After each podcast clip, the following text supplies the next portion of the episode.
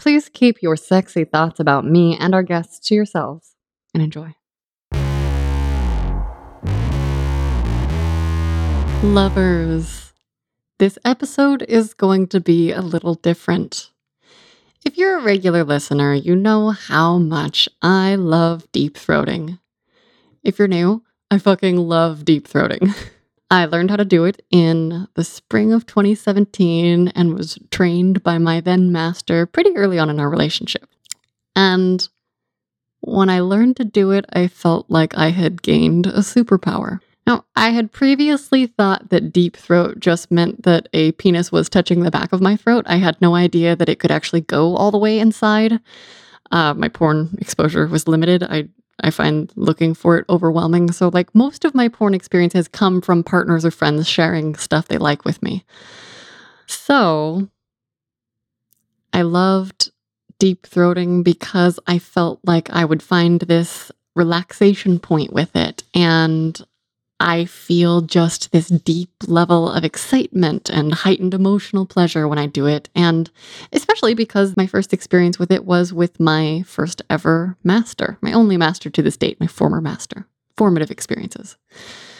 So recently, I started seeing a new lover, a daddy, and while our relationship's been pretty casual, we've had super duper hot sex, like really good sexual chemistry, and just like like a really nice, easy, friendly relationship.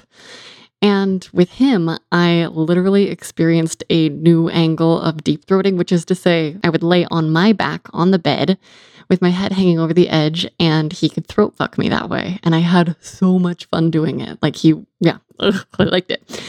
So, deep throating basically puts me straight into subspace, and it makes me just horny for more. so I think it's relaxing. I think it's arousing. I love that it kind of not forces me to relax, but it helps me check in with my body in that way. And I just also feel very proud of myself, like very pleased, and probably probably that's some sort of submissive thing, but I'm just like, ah, yes, I'm doing this new skill, this superpower. So, one of the things that I hear a lot from you listeners, and by the way, I'm just so grateful for all of the nice things that you write to me. One of the things I hear a lot is that you like how curious and excited I am when I'm learning about other people's sex lives and that it just it feels like I'm experiencing and learning stuff right along with you. I would say that feels pretty accurate to me. So, do any of you have any experience with STIs? Do any of you out there have experience with the herpes simplex virus? HSV2? HSV2 is often known as genital herpes, but it's not necessarily. You can get it in your mouth. HSV1 is a more common form of oral herpes, and anyone who gets cold sores, which is a huge percentage of the population, has HSV1. So they're both herpes simplex virus. There are eight types total. HSV1 and HSV2 are the ones that I'm kind of focusing on right now. And both HSV1 and HSV2 can go either place in your mouth or lower down, and other places on your body too, for the record. So I've been getting cold sores, HSV1, uh, around the edges of my mouth since I was a teenager, and anytime I get stressed or kind of run down, I get a little tingle at the corners of my mouth. So for me, putting pure vanilla extract on that, like when as soon as I get a tingle, that really helps. Uh, I carry around a tiny little bottle in my backpack, which I use instead of a purse. So I don't know, it doesn't work for everybody. It really works well for me.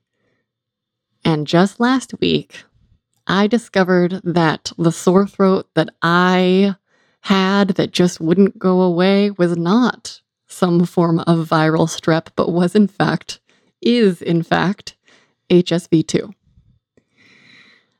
So, today, as I'm recording this, it is the day before Thanksgiving. I feel okay today. I wrote all of these notes planning to do an episode or thinking maybe, I don't know if I'm ready to do an episode the night that I found out I had it. And I felt incredibly vulnerable. I still feel vulnerable in this moment, but I also feel excited. And I feel vulnerable because the stigma is very real. And I thought that I, in some way, shape, or form, would be maybe not immune to it, but I thought I'd get less affected. You know, Will you still like how open I am if I'm admitting to you that I contracted an often sexually transmitted virus?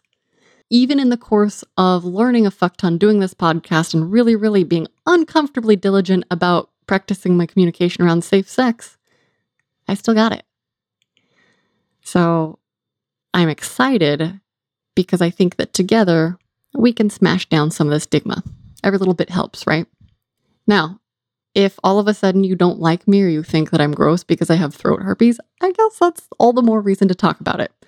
Because it is honestly very silly and needs to change, and it won't until we all talk about it. So that's why I am excited for this episode.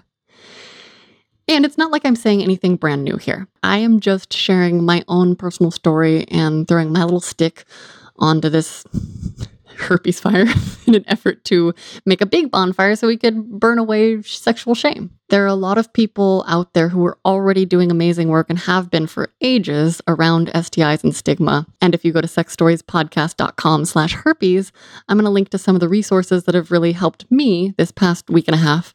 And I just want to give a particular shout out to Ella Dawson, who is a great writer and has an article about how Time Magazine had an article in 1982 that basically created the stigma around herpes. So I highly recommend you go check it out. Now, in the back of your mind, you might be wondering why I was very diligent about explicit sexual communication. How did she get throat herpes? Well, I will tell you. It's possible to get herpes even if you have a conversation about sexual health even if you have two conversations about sexual health with the same partner. And a lot of the reactions that I've been getting when I tell friends that I contracted HSV2 in my throat have been anger at my partner. And I just want to first say, I don't know that that's totally appropriate. Yes, we should all do due diligence in keeping ourselves and our partners safe. That's very clear. And I have compassion. And I just want to be really clear about the difference between like having compassion and not wanting to like shame and blame versus like actually trying to do the right thing and do your best. I have compassion because we live in a society where talking about STIs and sexual health for some reason is difficult. And it's bonkers because if you're the type of people that are going out and fucking, then talking about it shouldn't be a big deal. I've been thinking a lot about this, and it's not like I have been this perfect, pristine person doing all the right things all the time. I've had unprotected sex. I've been really, really risky in the past, and I've just been fucking lucky. And I think the thing that finding out that I have HSV2 in my throat made me feel is like when I tell people that, they're going to think I'm some sort of careless slut. And that's just not true. I'm a very careful slut. I'm very, very careful. I'm not even that slutty. Depends on your own definition. I'm like proud slutty, if that makes sense. But I'm not going out to bang every single person I see. And no shame if you are that person. That's cool too. But all of the times that I was fine before, I was just lucky. I was just a lucky, careless slut. this time, I'm a less lucky, careful slut. So I had multiple conversations with this partner about sexual health. There were things I didn't say, there were things I didn't ask. What I did say was something along the lines of, Have you been tested recently? He said, No, he hadn't. I said, I was due for a test as well and was going to be doing that pretty soon. This was before we ever slept together. It was on our first date. He was driving me back to my car. We had made out a little bit, and I'd made it really clear that I was interested in being touched more by him. And that was when he'd revealed to me that he's into some kinky stuff and likes to be called daddy. And I was like, okay, let's let's try it. Let's see what happens. So we discussed protection. I said, cool. I suggested we both go get tested.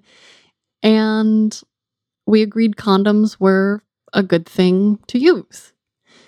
Now, here's the thing when I have sexual health conversations with people, I ask if they've had any symptoms, if they've had any STIs, I ask when they've been tested. And then for oral sex, I just assume that if I don't see anything, it's probably fine. And I, like many people, have heard out in the world, anecdotally, that it's so much harder to get stuff orally. And I will tell you how difficult it is to contract HSV2 orally. It's one deep throat difficult. So I just want to put that into perspective. I know that using condoms for blowjobs is not a common thing. And I just want to say you are at risk. And you have to decide what level of risk you're okay with. So that was our first conversation around sexual health. And we used condoms, but not for blowjobs. Second conversation happened a few weeks later when we started doing anal. And he asked if, since it was my butt, if I was okay without a condom. And I said, no, I still want a condom. And he said, okay. And it wasn't an issue. And again, from my perspective, I'm like, well, I had two separate conversations about my sexual health. It should be very clear to him that that's very important to me. And I do wish that I had been told that he slept with somebody unprotected in between seeing me.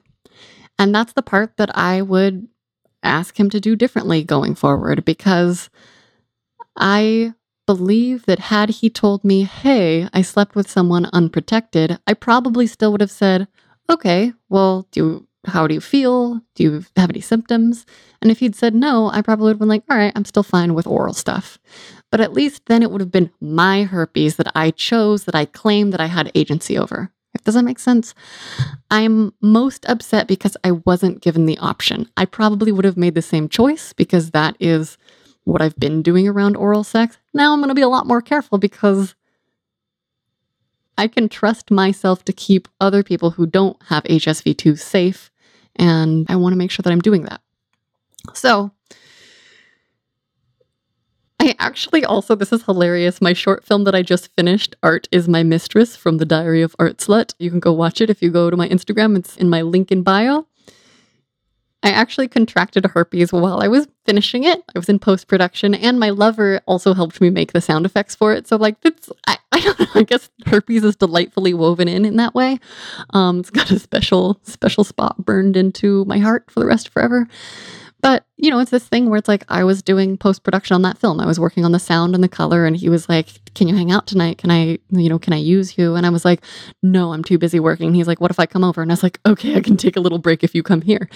And it's just funny because I wouldn't have gotten throat herpes if it wasn't for that. So again, when he came over, I didn't stop to ask him, like, Hey, have you slept with anyone since me?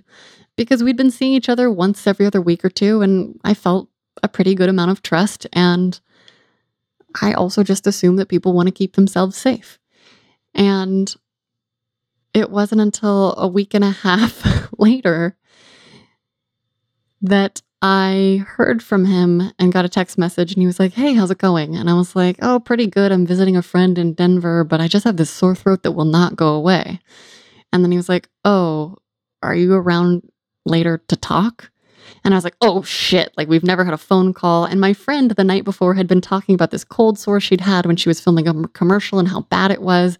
And as soon as she said the word cold sore, some part of me was like, oh shit, what if that's what this sore throat is? And it was almost like even before I heard from him, and I only heard from him a few hours later, I some part of me already knew what I was in for. Because let me just tell you, throat herpes fucking hurts. My throat hurt so bad, it took all of my energy to focus on the conversations that I was having with people. I felt like I was a muted personality, like I had brain fog from the level of pain that I was in. And I didn't have any other symptoms. So oftentimes you can get a little fever, you can get other stuff, and that's also the same kind of symptoms that you can get for strep throat but I only had a very bad sore throat, and the sore looked nasty. It was a big white sore in the back of my throat. But I also had some stripes on my tonsils, and my tonsils always look kind of crazy. They always have, they're very large. And so I was like, ah, I don't know, this should be going away soon. But it was like day nine of having a sore throat when I finally heard from him. And he let me know that he was having sores and he suspected a herpes outbreak, although his tests had all come back negative. And I was like, okay. And I think I was the most furious that he took so long to tell me. So I just want to put this out there. I know that there's a school of thought that's like, well, if you don't know for sure, don't alarm your partners. I say go ahead and alarm your partners because you don't know what they're dealing with. You don't know what level of pain or discomfort they're in. And I think as soon as you have any sort of symptoms, let them know. Because if I had gotten some antivirals sooner, I would have spent a lot less time in pain. I lost a lot of time in my life because I was in pain and I was so foggy and I wasn't able to function. And time is very important to me. So I'm just going to say that. So that is kind of my my own herpes story. You can be diligent, and yeah, I could have been more diligent. It's also a ton of emotional labor to be the person that's always bringing up STI convos. So if you're a person that never does that, I invite you to change that practice. And I don't think it needs to be a bad thing. Think of it this way you're looking out for a partner. You you don't want somebody that you care about. I don't care if you don't care about them a, a lot. If you if you're to fuck them, I believe that you should have a certain amount of basic respect where it's like, "Hey, I don't want you to experience this painful thing." Plus all the stigma, plus all of that. Yeah, yeah, yeah. But at a basic level, it's just like, "Hey, let's make sure that we don't have to experience any unnecessary discomfort." have the fucking conversation. That discomfort is fine. If it becomes a normal thing, it will go away. It will only become a normal thing if we make it the cool thing to do. You are a cool person when you have that conversation. When you don't have the conversation, for me, it's now a red flag. And I will ask my future lovers why I had to be the one to initiate it. Unless I lead with it, which I might, which also might not go well because I don't know. We'll see.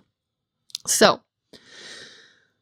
that was a lot in itself. And I had a tiny meltdown because the feelings were very real. I was angry and had, like, I was angry at him, but then I felt like bad for feeling angry at him because I also understand how his behavior is pretty normal in our culture. And again, if he had unprotected sex with someone, I wish he'd told me. But also, when you're not having symptoms, and that's the thing about herpes, it's very sneaky. You can be asymptomatic. Most people get it from an asymptomatic partner. A lot of people never have an outbreak until they discover they've had it from a test. So it's a very, very, very sneaky virus. And I had anger that was then like tempered by this feeling of guilt that I was angry because uh, I know better than to f- suffer from the shame and the stigma like I do in my brain logically. I and I I was like, I don't know if I can talk about this on the podcast. I don't want to tell anybody, but then you know what? I had to tell somebody immediately. And I did. I started telling, luckily, I was with a friend. I was staying at a friend's house. And so I told her right away. And I was just like sobbing on the floor of the bathroom. And I called my best friend, and she was like, it's okay, you know. And so I, again, was very lucky to be surrounded by supportive humans. And then I texted my friend who we're going to hear from, who's in medical school and also has HSV 1 genitally. And I was like, what do I do? I don't know, a mess. I slept with my lover and contracted herpes on a Monday. And the following Friday, so four days later, I had coffee with my former master. We met at a coffee shop. We'd been talking a little bit, and I kept inviting him to go back to my place. I'm like, if we're seeing each other, you you know you're going to want to touch me. Like we are the basis of our relationship is sexual. Like let's just let's just let it be that. And he kept being like, no, no, no. If we see each other, I want things to be different. And I'm like, cool. Different can be you change your behavior. Like you can still come touch me. So we had coffee. Things were going well. And I was like, all right, I got to go bake a cake for my friend's birthday. Do you want to come back and touch me while I do it? And so he he was uh he was going down on me. He was touching me. He was, I don't know what was happening. His fingers were inside. The cake was pristine. I kept the, the counter area while I was mixing the ingredients pristine. Um, but it was very fun to be mixing the ingredients and have a person just like touching me in all the ways that I love. And when it came time to add the eggs to the batter, I had forgotten to bring them to room temperature. So we decided that we would put them in a bowl of hot water and set a timer for 10 minutes and then went and fooled around on my couch. So it was during that time he was going down on me, pleasuring me, all these things. And I was like, be inside me. And he was like, no, no, let's wait. Like, let's not be hasty. And I was like, can I have your cock in my mouth? And he said yes to that. So at that point, I had just the very, very beginnings of a slightly scratchy throat. But I have kind of a shitty immune system and have sore throats often. I have to be very careful if I don't get enough sleep, if I eat too much sugar, if I drink a drop of alcohol, I get a sore throat and a sniffly nose. So I thought because I had just cooked food for this retreat and made a short film and booked this TV show and had been going nonstop for a few weeks. And like, I stay up late editing these podcasts last minute. Like, I'm just, you know, I'm doing too many jobs. So I thought I was just overextended and had a little sore throat. And I was taking all the vitamins and I was getting plenty of sleep. And I was like, ah, I'm going to be so fine. Like, I'm finally getting caught up on life. But I exposed him to HSV2. So when I found out, I had to immediately contact him and let him know what was happening. And I was like, hey, if you've had any other lovers, please let them know immediately because I wish my lover had let me know sooner. And he was like, oh, yeah, I do have a few people to follow up with. And I was like, a few? Like, how many people did you see in a week? He's like, well, there was a threesome and another one off. And so I was like, please tell them right away. And he's like, I'm not having any, any symptoms. And I was like, that doesn't matter. You were definitely exposed. You may not have it. You could be, you could remain asymptomatic but you could have passed it to them. So please let them know. So he says he did, but that just goes to show like it's it's a sneaky virus and it gets passed sneakily and I know that I was lulled into the feeling of blowjobs are safe. Mouth stuff is fine. So, feelings, I dropped off a cliff for a week emotionally. I found out on Saturday, November 16th, and I was just in a dark place. I was in a sad place. I did feel like my sexual self had been taken away from me. I felt completely turned off. Like I felt like I would never feel desirable again. I felt repulsive. I felt contaminated. And then I had a whole other layer of shame that I even felt any of those feelings because I know better. And I had this clear moment where I was like, well, it's a whole lot easier to like fight the stigma when you're outside of it. I just let myself cry. I didn't sleep very much that first night. I went to a birthday party of a friend of a friend because I was like, well, I guess I'll still go. We're like, we were like dressed and on our way to the party when I got the call from the doctor. And I, again, I was in Denver, so I was traveling. So then when I, I missed the call and I tried to call the doctor back, but because it's Kaiser, you can't get a direct line and then because I was out of state they didn't recognize my like medical record number and then I had to like basically it took me an hour from the time that I missed the doctor's phone call to actually get someone on the phone. And this lady was very, like, I think she just is old fashioned and, and carries a lot of that stigma. And she was just like, well, you've tested positive for HSV2. And I was surprised, but not shocked, but also shocked. And I was just like, okay, well, uh, uh, what, you know, what, what else do I need to know? And she's like, well, you can, it says here you're leaving town tomorrow. And I was like, yeah. She's like, you can, come into the pharmacy and pick up your prescription. And I was like, well, what is my prescription? She's like, "It's acyclovir. And I was like, okay, well, what time does the pharmacy open? She was like, 8 a.m. And I was like, okay, well, what else do I need to know? And she like paused for a second, like I just asked her the most annoying question. She's like, well, HSV2 is a virus, so you'll have it forever. It'll never go away. And I was just like, okay, thank you, goodbye. Like it was the least helpful lady. So that that didn't help. But then I luckily was I had friends. I started just telling everyone I know I have a group of lady friends that I talked to on Marco Polo. I told them via a Marco and I was just crying during it. I just started sharing that with people and I will say by the time I got to last Friday, I felt a shift. I felt different. I don't know if it's because we moved from Scorpio to Sagittarius on that day, but I felt like something had lifted, and I spent the whole week going really slowly, feeling really sad, wondering what my future was going to be like sexually, and just feeling weird and just acknowledging that and crying when I needed to, and also reminding myself that it was okay, but it was also okay to not feel okay. So, that was it. I found out 10 days ago I had a lot of deep sadness. I also was in a bit of a brain fog and had trouble connecting with people on a very basic level. I tried to cancel plans with a couple of friends, and I, I will say it was really nice to hear. One of them was just like, because I told I was like, I have HSV2 and I just feel like I need to curl up into a small ball and be alone and cry. And one of my good friends was like, Can I just ask you not to cancel on us? Like it was like her and her husband. And she was like, I don't, I respect if that's what you really need to do, but just come over like we planned. Let's hang out. We'll make you laugh, like, or, or you can cry or whatever, like, whatever comes up is fine. And that reassurance meant so much to me. Like it it meant so much to share these things with friends who are relatively conservative in some ways or moderately conservative at least, more so than a lot of my friends in Los Angeles and just just to feel that acceptance and to feel that love and to feel like no, it's okay, you're still a person. Like obviously I am. It's literally just a virus. It is a skin thing. Yes, you can pass it through sex. You can pass a lot of things through sex. So the more I share it, the more I frame it as this like very physically painful experience I had, plus all of the painful emotional feelings of shame and feeling horrible, I've gotten really compassionate responses from people. And I'm not just sharing with my best friends, I'm pretty much telling anyone who will listen in an environment that's relatively appropriate, hey, this is this is what I'm dealing with right now because it's just very present for me. And I know that not everyone is lucky enough to have such open, loving friendships. So I thought I would take this episode to share a handful of supportive humans who really helped me with you guys.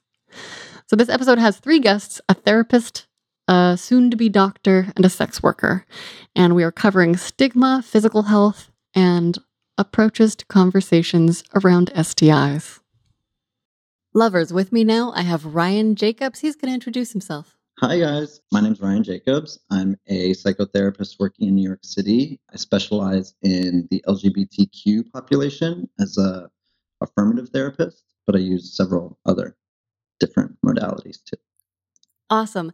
And can you share with us some of your experience around STIs and the stigma that comes with them, as you've seen in your clients? I see the stigma a lot. I see a lot of shame. I see a lot of STIs really evoke negative core beliefs. I think yeah. if there are negative core beliefs you have sort of internalized, connected to whatever part of yourself, sexual stuff can get brought up a lot, and STIs can really exacerbate those negative beliefs, which is so unfortunate because, you know, if the feeling is, you know, I'm not good enough or I'm I'm less than, the STI can unfortunately affirm that belief, which I see a lot in clients. And they come to me and they're really sort of down on themselves. And there's a lot of self blame and a lot of yeah. sort of like, this behavior has led to this thing that I, I deserve this. There's a lot of, you know, cultural stuff, religious stuff. So I see it a lot, which is really unfortunate. Yeah. When I told my therapist, I was like, I'm not going to bury the lead. I have mm. throat herpes. Yeah. And and we went from there and I I did have a lot of those things that you just identified. How are people typically telling you? Do they I know it depends on the person, it, but it, can you just give us a little range? It depends on the person. What I found is it's always the worst the first time. There's always the most amount of shame the first time. There's always hedging the first time. I recently had a client in a group I run. I run a gay men's group, and mm-hmm. he sort of disclosed months after he he came in and said, I, "I really wanted to tell you guys something for months.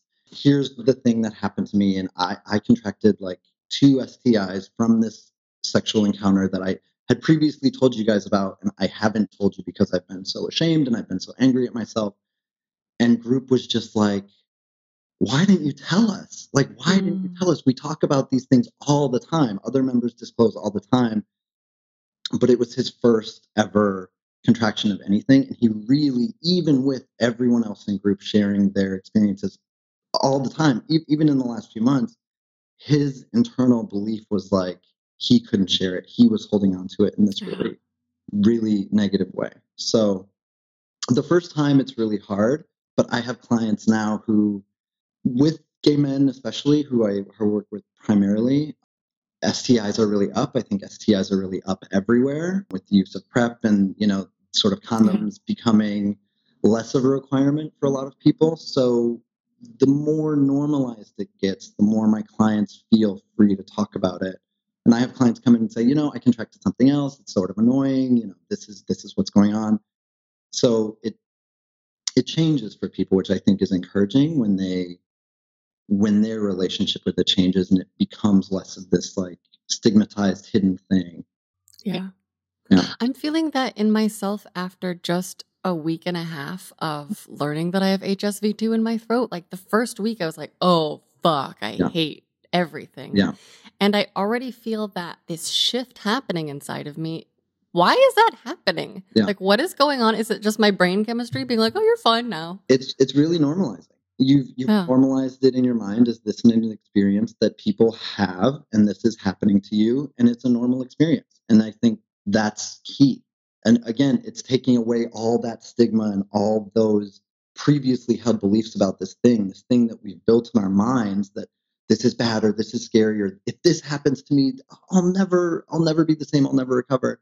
And then it happens and it's like, oh, this is just an experience I'm having. And my brain, like you said, you know, sort of wraps around it and and creates a different experience around it and, and reframes it really so you can live with it. Yeah, it's it is wild. So when you are supporting the people that you work with, mm-hmm. where do you start? I know, and I know I'm generalizing because obviously it depends on the person and everyone is different. But what's you know, if you, if we have listeners out there that are like, oh, I just had a friend tell me this and I don't know how to support them, where do you begin? I- I would really begin with normalizing it, thanking that person or acknowledging that you appreciate them telling you, but also normalizing it and, and saying that it's really nothing to be ashamed of. It's really nothing to hide. It's really nothing to hold. I mean, I always tell my clients the secrets we keep from everyone, the secrets we keep inside ourselves are what really poisons us. And the more we hold on to these things, the, the worse it can be. So telling people, I encourage them to tell their friends, tell, tell your friends at brunch, you know what I mean? This is what happened to me, guys. This is what happened to me, you know, roommate, best friend, because okay, this is an experience I'm sharing with other people. It's not something I'm going to carry around with me and, and Yeah. really make myself feel worse for. Yeah. And so that's that's where I start normalizing it in in the room, really creating a space to say, let's talk about this. What are your feelings about it? How do you think this changes you? Does it change you? And and Mm. inevitably, some people think it does, and then sort of backtracking those negative thoughts to say, no, it it doesn't change you. It's just an experience you're having. Yeah. When you were talking about stigma earlier, you mentioned the prevalent use of PrEP. Can you talk a little bit about anything you've noticed in terms of how stigma maybe is shifting from STI to STI? Absolutely. I've noticed such a huge change. A few years ago, even like four years ago, even, which is a, a relatively really short time, Yeah. um, I had clients who were HIV positive who we talked so much about disclosure, the disclosure of telling someone you're positive and the immense anxiety and fear of I'm going to go on a date with this person. They're going to, I'm going to like them. They're going to reject me because of my status. And Mm. prep has really changed that. Just being positive and being on prep, like it's so different now. I have HIV positive clients who have, you know, their whole dynamic has shifted. They don't think about it, they don't stress about it. You know, people they're disclosing to are like, oh yeah, I'm on prep, no, no problem. It, it's really shifted in the way that people are fearful of HIV, where it's really not this gigantic, scary thing anymore. That being said, the you know the lessening of the HIV anxiety and the lessening of the use of condoms has really increased the use of other STIs, and Yeah. now there's anxiety within that disclosure because more people are testing positive for things, and there's the inevitable like, do I have to tell former partners? How many do I have to tell? How far do I have to go back? Can I do it anonymously? So I talk about Oh, that lot. yeah. Those are great questions. What do people land on with how far back do I go? Assuming someone's very sexually active. It's it's a tough call, and and I talk to a lot of people who have you know more random encounters. So it's like, do I do I contact the guy on Grindr who I you know didn't really get his name, and we had this exclusive exp- like this fun experience, but do I go back on Grindr and like message him, or do Oh, yeah. Leave it and so there's a lot of questions there around like how do i do it and and i sort of always just say well what would you want someone to do for you like how how how would you receive this news if someone on Grindr who you hooked up with said, "Hey, I tested positive for this thing. You might want to get tested." It's sort of a nice gesture if you think about it, and it takes a lot of courage to do that. It takes a lot of, you know, it takes a lot to put yourself out there and say, "Hey, guess what? I'm I'm disclosing this to you." Um, and overall, the clients I see most, the message I get most is I wish people were more honest with me. I wish I mm-hmm. wish people were more communicative with me. So that's sort of I think that's always a safe place to go. More communication, more honesty. Oh, you're speaking my language. That is what mm. I want for all of us. I I do Yeah. think that if we had more of that, then that's the shift that we need to uh, to stay away from those things. I, I think it would be a very different a very different world if we had those things. Yeah. Okay, so if a listener out there is like, okay, that's fine. I want to support, I want to normalize, but like, Mm. I'm not going to fuck a person who has those things. What might you say to them? What might you offer? Um, that's such an interesting perspective because I'm I'm so used to going for the advocacy side of the Totally. who's in play who who has the thing and ah, that's such a good question. I I would say I would challenge that. I would say I would say what what's your belief around that thing and how it makes that person a different person. I would really challenge it because it doesn't. And that's sort of the frame I use with my clients. If someone rejects you, if someone says, you know what, you've disclosed this thing to me and I really can't enter into any sort of physical or intimate relationship with you, I, I always say to my clients, then they're saving you.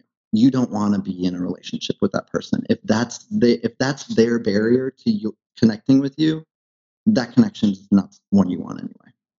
That's exactly what I'm landing on right now. And I'm still in this space where I'm feeling nervous about talking to new people. Yeah. I think it's hard. What do you notice in your clients when they get out there and start talking to people the, for the first time? Like, is it easier after they talk to one, or what happens? Tell me my It- future. That's your job, Yeah. right? Yeah, yeah, yeah. yeah. yeah right. I think that's what a lot of people think coming to a therapist. You're my tell, tell me what to do. and- oh my gosh, Right. that's it. Is funny actually. I will. I just want to sidebar the number of times that I've heard from people. Well, what does your therapist say? Mm. And I'm like, well, my therapist asks me good questions, and we like talk about it together. Like it's not like yeah, yeah. I my think- therapist is different from a master. Yeah. I think it's a common misconception of like going to a therapist, they're just going to tell you what to do. And it's just, it's so much different than that. It's Totally. really the exploration of you Mhm, and the person just facilitating that exploration. Yeah.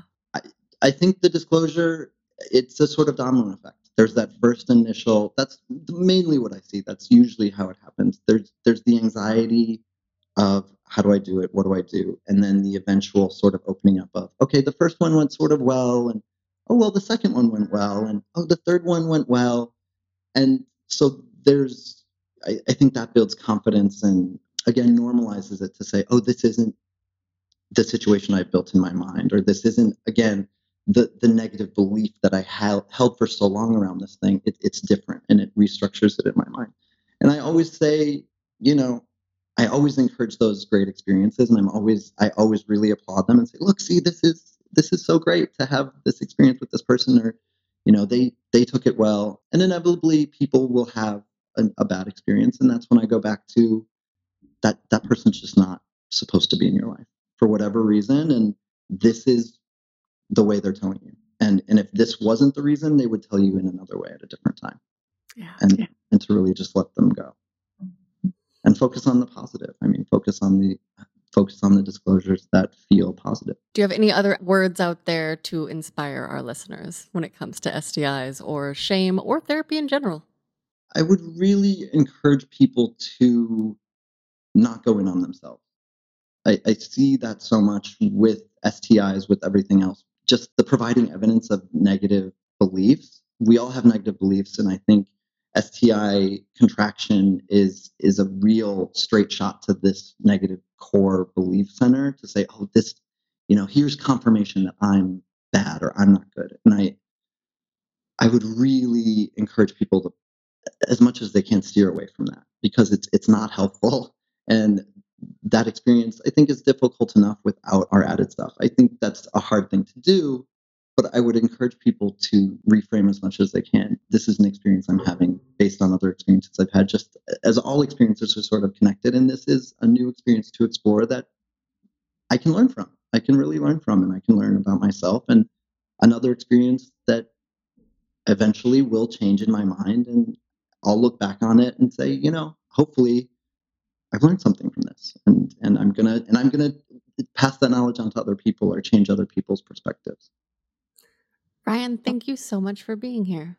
You're so welcome. I'm, I'm so happy to talk to you. Where can people find you? People can find me at ryanjacobstherapy.com. My email is ryan at ryanjacobstherapy.com. Okay, if you're in the New York area, you know where to find him. So, when I first got the information that I had HSV2, I freaked out. And luckily, I have a friend who is a medical professional. So, I'm introducing to you Dr. S, who is finishing up medical school and also has HSV1 genitally. Welcome. Hi, Maya. Thanks for having me. Uh, thank you for being here. And thank you for your deep dive research when I was in the midst of a freakout because that really calmed me down. And I want to share some of that info with our listeners. So let's do a herpes crash course. And can you just tell us a little bit about HSV1 and HSV2?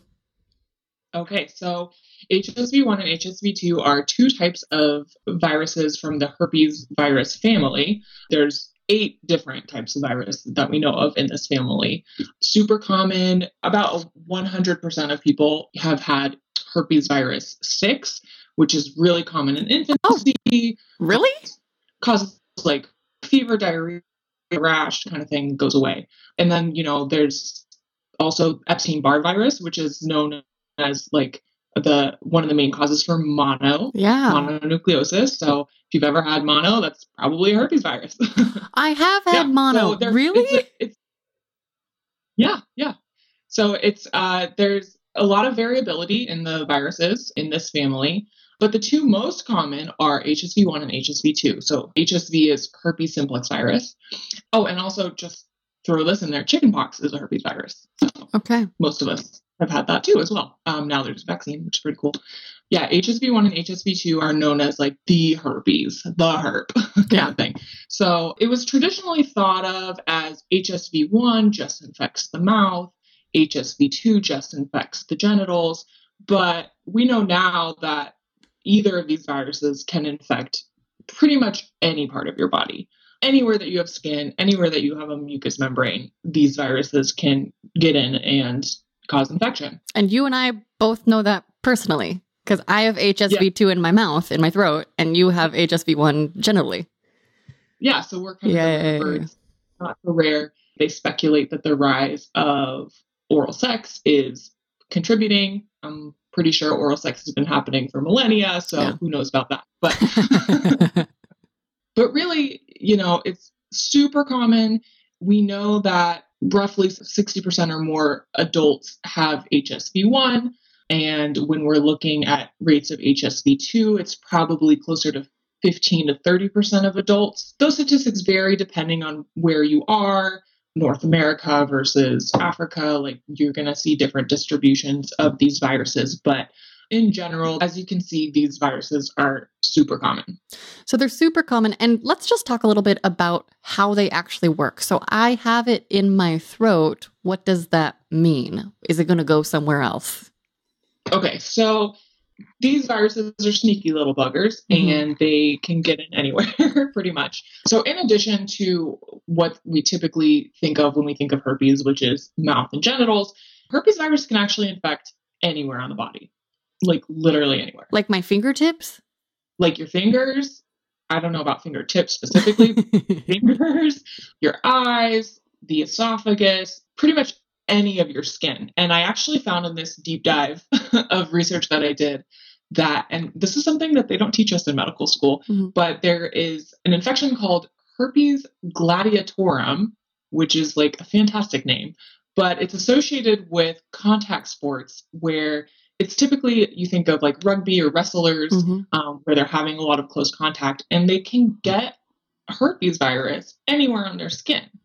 Um, it has actually caused like crazy outbreaks of wiped out entire wrestling teams. Oh wow! You know, they all get it, and so you know your shoulder, your your trunk area, like anywhere in your skin. It's not just limited to the mouth and the fun parts.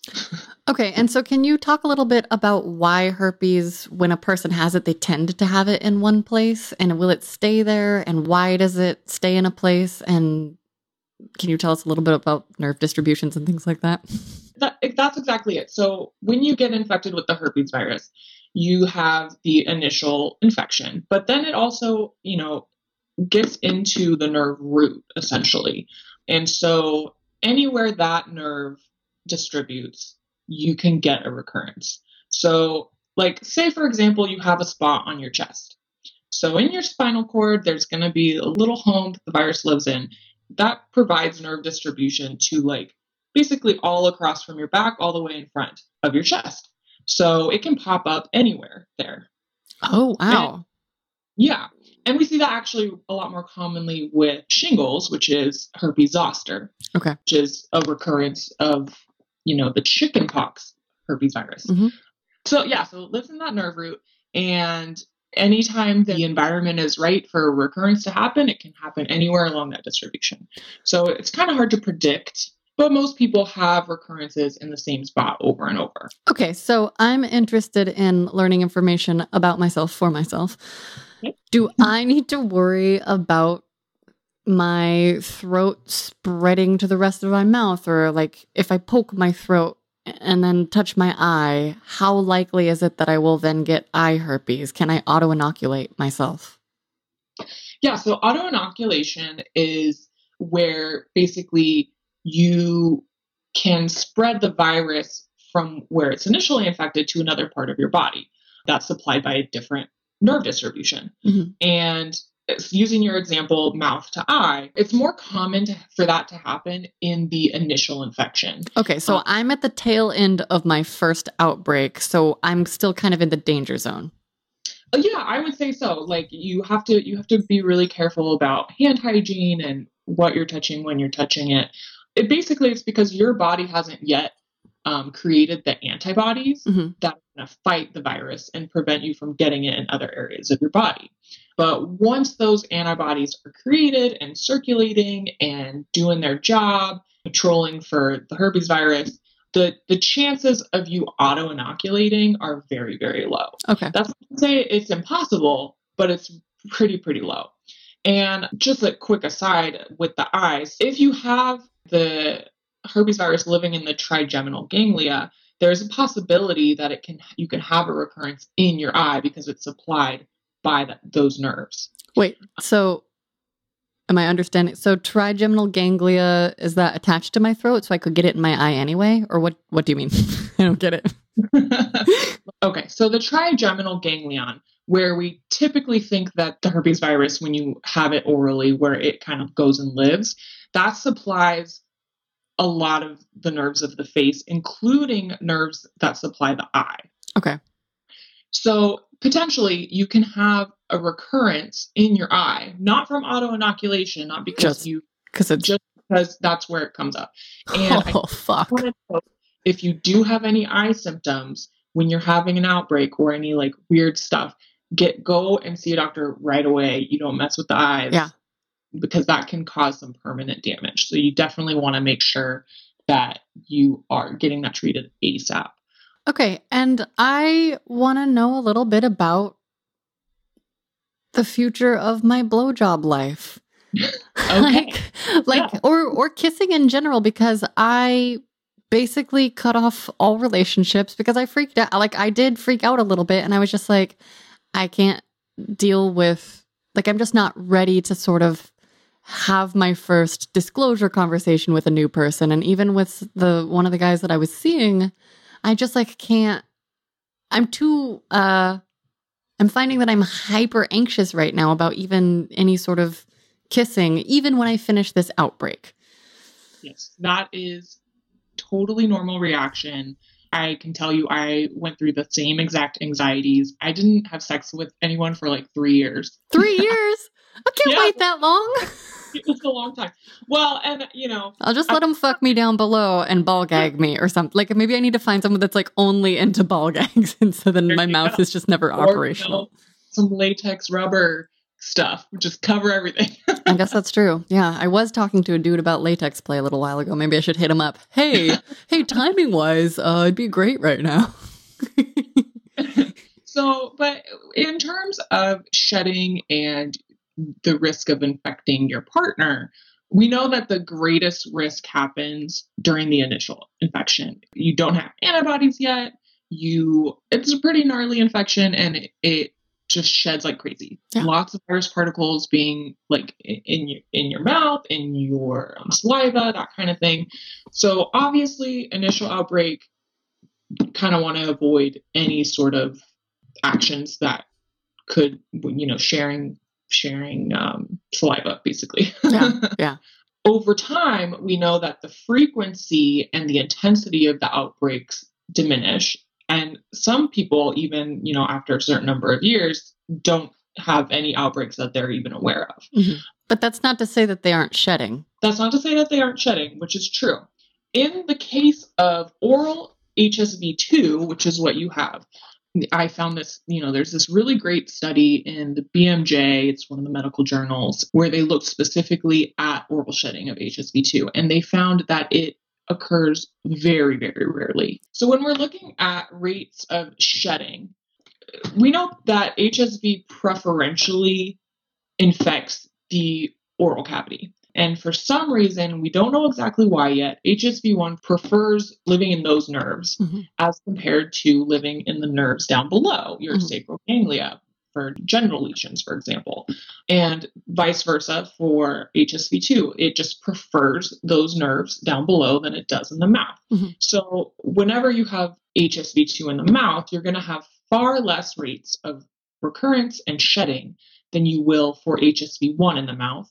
And this study that I looked at in the BMJ also showed that the rates of shedding for HSV2 orally is way less than HSV2 shedding rates genitally. Okay. So, so because it's not in the home that it likes to live in, it's not going to be as active. Okay. And yeah. so that means possibly fewer outbreaks? Yeah, that's that is the hope. Um, and that's typically what we see. HSV2 orally is pretty rare. And, you know, I think part of that is because a lot of people get cold sores and a lot of times you're not getting those swabbed and tested to yeah. see what they are. Which one they are. common. I'm wondering if possibly we're that's underdiagnosed. Yeah. HSV2 orally. Well, and when I was trying to Google things about HSV2 in the throat, and thank God for you, otherwise I would have just been totally freaked out because everything I read said highly unlikely, nearly impossible unless you have HIV, AIDS, or cancer, or a similarly uh, immunocompromised body. And I was like, like I got mono when I was 16 and I I have to be careful with my health because it is it's somewhat compromised, but I'm not like I don't have to live in a bubble, you know. Oh, is that mean to say? I'm just saying like I don't have to be so so careful that I can't live a normal life, but now I'm wondering what sort of changes I might need to make to just make sure that I am totally healthy. yeah. Know. When I was initially researching this myself, I got very frustrated because when you search throat herpes, it takes you down this rabbit hole of being immunocompromised, yeah. having HIV or AIDS. But I think that happens because of it's it's ter- comes down to terminology and using the right words. And when we're thinking about throat herpes, there you're looking at two different things. You're looking at the oropharyngeal space, which is like, you know, in the mouth, kind of like the just the back of the throat, pretty up in still in your head. Yeah. Versus esophageal herpes yeah. is in your esophagus going to your digestive tract. That is actually what is associated with HIV, AIDS, cancer, etc. Okay, well here's a question. Yes. How do I know because I was deep throating. That is how I got this herpes. yeah. How do I know how far down it is? Like, I mean, I felt the most of the pain here, but right. I can't see down there. So how do I um, you would have symptoms more far farther down in your chest. You okay. probably chest pain, potentially heartburn type symptoms. Okay, I didn't have that. Okay, you didn't have that, and really, we only see esophageal herpes in, for the most part, in immunocompromised patients. Okay, um, what I think that you were experiencing is so a lot of the times with oral HSV infections, whether it's one or two, whatever type it is, the initial infection doesn't present actually as your typical cold sore on the lip thing that we're used to associating with with oral herpes. Yeah. It's actually you get what's called a gingivostomatitis, which is just a fancy way of saying you get sores all up in your mouth and your throat. Yeah. It where it happens all over. It can it just like is flourishing inside your mouth. Mine was at the back of my throat. I sent you that gross picture. Yeah. and yeah, and that is the same area. That's that's considered your oropharyngeal region. okay. And a lot of people get HSV1 infections orally in childhood. And there are also a lot of other childhood illnesses that cause those types of gingivostomatitis symptoms, Right. a lot of sores all over the mouth. So that could easily be confused for a number of different viruses that can cause those types of lesions at, you know, as a kid. As an adult, we're paying more attention. we can describe what's going on in our body. I speculate that adults who get HSV orally in adulthood, that the initial infection could be just confused for any other cause of a sore throat because, you know, not everybody is taking high quality pics of the back of their throat. You know what I mean? Well, and I would not have thought of it. Here's what happened I was visiting a friend in Denver.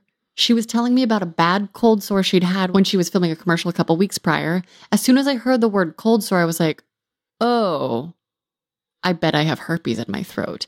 And then it was the next day, like just a few hours later, that my lover reached out to me and was like, how's it going? And I was like, my throat hurts. And he was like, let's talk. And so Mhm. it was this very, you know, but if that hadn't happened, I never would have thought to ask the doctor to check for herpes. I just wouldn't have thought of it because that's not where my brain went first. you know? You know, and I think that that could be a reason that a lot of people aren't diagnosing their primary infections Yeah. at the time that they happen because there are so many other more common causes for a sore throat. You know, there's other viruses, there's strep infections, and those are much more common. And the lesions, the HSV blistering lesions or ulcers can hide. And if you're not doing a thorough examination or if you're not doing an exam at the time that they're present, Yeah. you might miss it. And then Mhm. eventually it goes away. And then typically the recurrent infections are your more common cold sore type things that Okay. we see. I'm still just so obsessed with like can I kiss? Can I share food? Can I do the you know, I'm I'm obviously hyper vigilant right now because I just this morning took my last pill, like my last from my 10-day dosage. Yeah. And I'm like, okay, in theory, according to everything I've read, they're like, oh, two days after your outbreak. But I'm like, when does an outbreak count as finished? Oh, that's a great question. Okay, so I'm not finding much on like when is it considered finished, like the outbreak. Yeah. But in the first year after your initial infection is when you are more likely to shed, more likely to have recurrences, hmm just because your body's still figuring out how to fight off this Yeah, infection. It's like, what is this? Go away. I want Yeah, to circle back to something you said earlier about the creation of antibodies. And if I'm understanding or remembering correctly, in blood tests, that's what they use to test for herpes, correct? They're checking antibodies, but that can take four to six months. It can take a while, right? Yeah, and that's actually what happened with me is culturing the sore itself is n- notoriously unreliable whether you actually get any active virus on that swab and Mhm. it gets cultured and it grows. So, I mean, and that is one way to test for for the virus, but another way is to check your antibody le- Mhm. uh, levels. So, and we can actually with those levels type it and you can know specifically whether it's HSV1 or HSV2. Mhm. In my case, my, my initial culture came back negative. Oh, really? Your swab? Yeah, the swab. So it might have Oh. been that, you know, by the time I saw a doctor, it wasn't shedding enough virus particles for it to be cultured, Okay. or they just didn't do a good job swabbing. Okay. You really have to get in there. Yeah, because that's that's what they did to me, and it hurt so fucking bad. yeah. Oh my fun. god, it hurt. I was like, I bad when I have to do it to patients. I'm like, I know this hurts. I'm sorry. Yeah. Um, but yeah, you really have to get in there to get a good sample. And then in terms of the blood test, so for me, it took me 16 weeks before I had a positive blood test. Oh and my God. So that whole time I was having recurrent infections. I was also under like tons of stress at the time. Yeah. And I'd had several blood tests leading up to that point. So, you know, just depending on how long it takes for those circulating antibody levels to build up to a point where we can actually see it in the blood test. It, it can take a while for you to get like legit confirmation of the infection. So I'm going to be hyper vigilant about auto inoculation just for a few months. Fair. like just in case. Cuz you don't yeah. know you don't know where the antibody like you it's you we just don't know. Is that accurate? I mean, I'm not not that I'm gonna like deep throat anyone and have them go unprotected into my vagina, but you know, like. Well, yeah, you know, everybody's a little bit different, and right. tests tests aren't perfect. Yeah. Um, we get false positives and false negatives. That's not it. It happens. So, yeah. be vigilant. Advocate for your health. Um, if you're not getting an answer, you just that's what I had to do. I had to be persistent and keep asking for these tests because a lot of physicians aren't actually going to automatically test for herpes. Um, yes, um, because it is hard yeah. to get them to test for herpes sometimes. It is hard. It is hard. It's not part of the standard STD STI panel. Why is that? Is it a money thing? No, it, well, you know, it's it's so common and most adults have HSV1 mm-hmm. and may have never even had a symptom from it. Mm-hmm. You know, may have never even had an outbreak. They just, you know, got the infection in childhood and they have the circulating antibodies and they're chilling, yeah. you know. So, you know, sometimes it's it's it does more harm to the patient to test for this and it comes back positive and they're like, "Oh my gosh, when did I get this? I've never had a symptom. Did my partner cheat on me?" you know, et cetera, et cetera. Mm. And you know, really can't always tell from the test when you got the infection. Right. And yeah. I think that's such a great point. Also, I just want to pause there and that mode of thinking to me seems like it still is stigma and shame based because if we had a different operation in society, if it was like, oh, I have this thing too, like a lot of other people, then it wouldn't theoretically cause harm to the patient because it would be just like, you know, it'd be as destigmatized as, say, chickenpox is.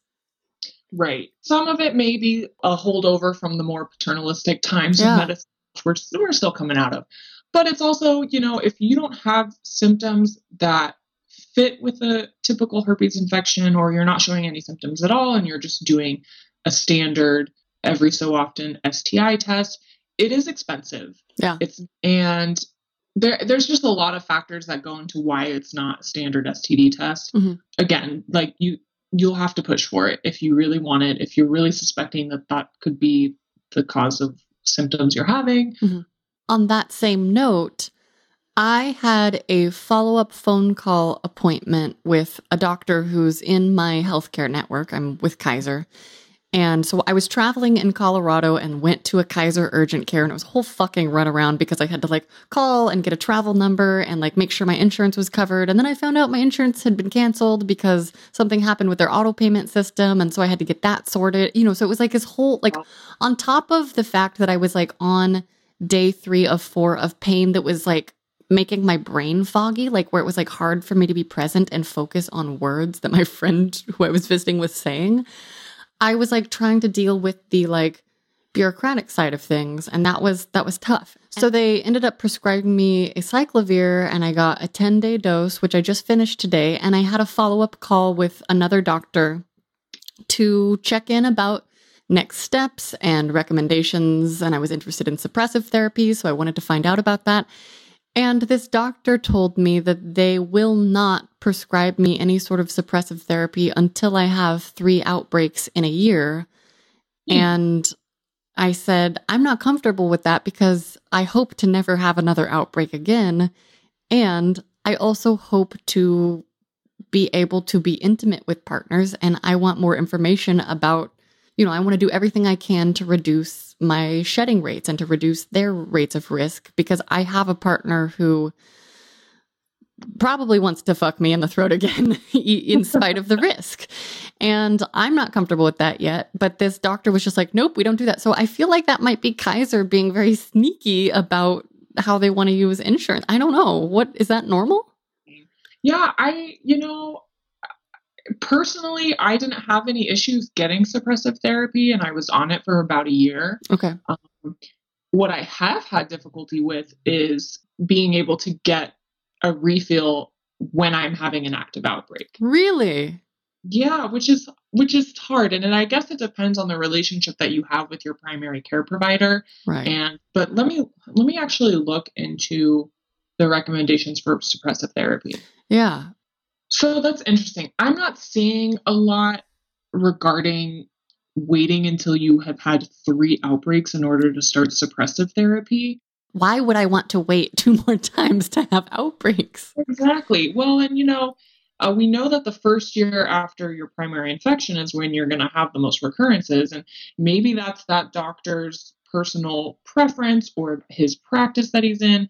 But I, you know, I don't know that I had to wait three outbreaks before I got put on suppressive therapy. And especially, you know, early on in the infection, the, the recurrences tend to be more severe. Mm-hmm. So, in my opinion, as a medical professional, yeah. I wouldn't want my patient to have to go through that and stuff. It's it's not fun. Yeah. It's not gonna like, you know, hide it. It's it's painful. Especially generally it hurts to pee. Like you know, normal things. Yeah. Oh. For me, swallowing and breathing were an issue. Like, I didn't want to breathe very much because it would make my throat dry, which would cause me to swallow more. And it was so painful. I was like, basically, like, and that's why I didn't want to talk. And I felt like I couldn't respond to things because just movement of those muscles hurt so badly. Yeah. And like swallowing and breathing are kind of essential life functions. yeah. Yeah. yeah. Yeah. So, you know, if unless that unless you talk to that doctor and he has a really rock solid reason for not giving suppressive therapy you know you can always go get a second opinion. That's what i will have to do. I just have to wait a few weeks. And i, I wrote to my doctor as well. I was like hey this seems like a waste of your time and not a good use of the system but uh, yeah. i'll come in person if i have to. Exactly. Okay so we've covered there are eight types of herpes. We've covered how relatively easy they are to contract via contact. Can you just talk a little bit about mucous membranes? yeah, so people who are female assigned at birth, you know, there's a lot more mucous membrane exposed via activity contact than for people who are male assigned at birth with a penis, you know. Um, so that does make female body people more susceptible to contracting HSV. And we do know that it is easier for the virus to be transmitted to a female bodied person from a male bodied person than it is for a male bodied person to be infected from a female bodied person. That That's not fair. it's not fair. You know, it's not. There's a lot of things that aren't fair, fair to female bodied people. That's so not fair. Oh.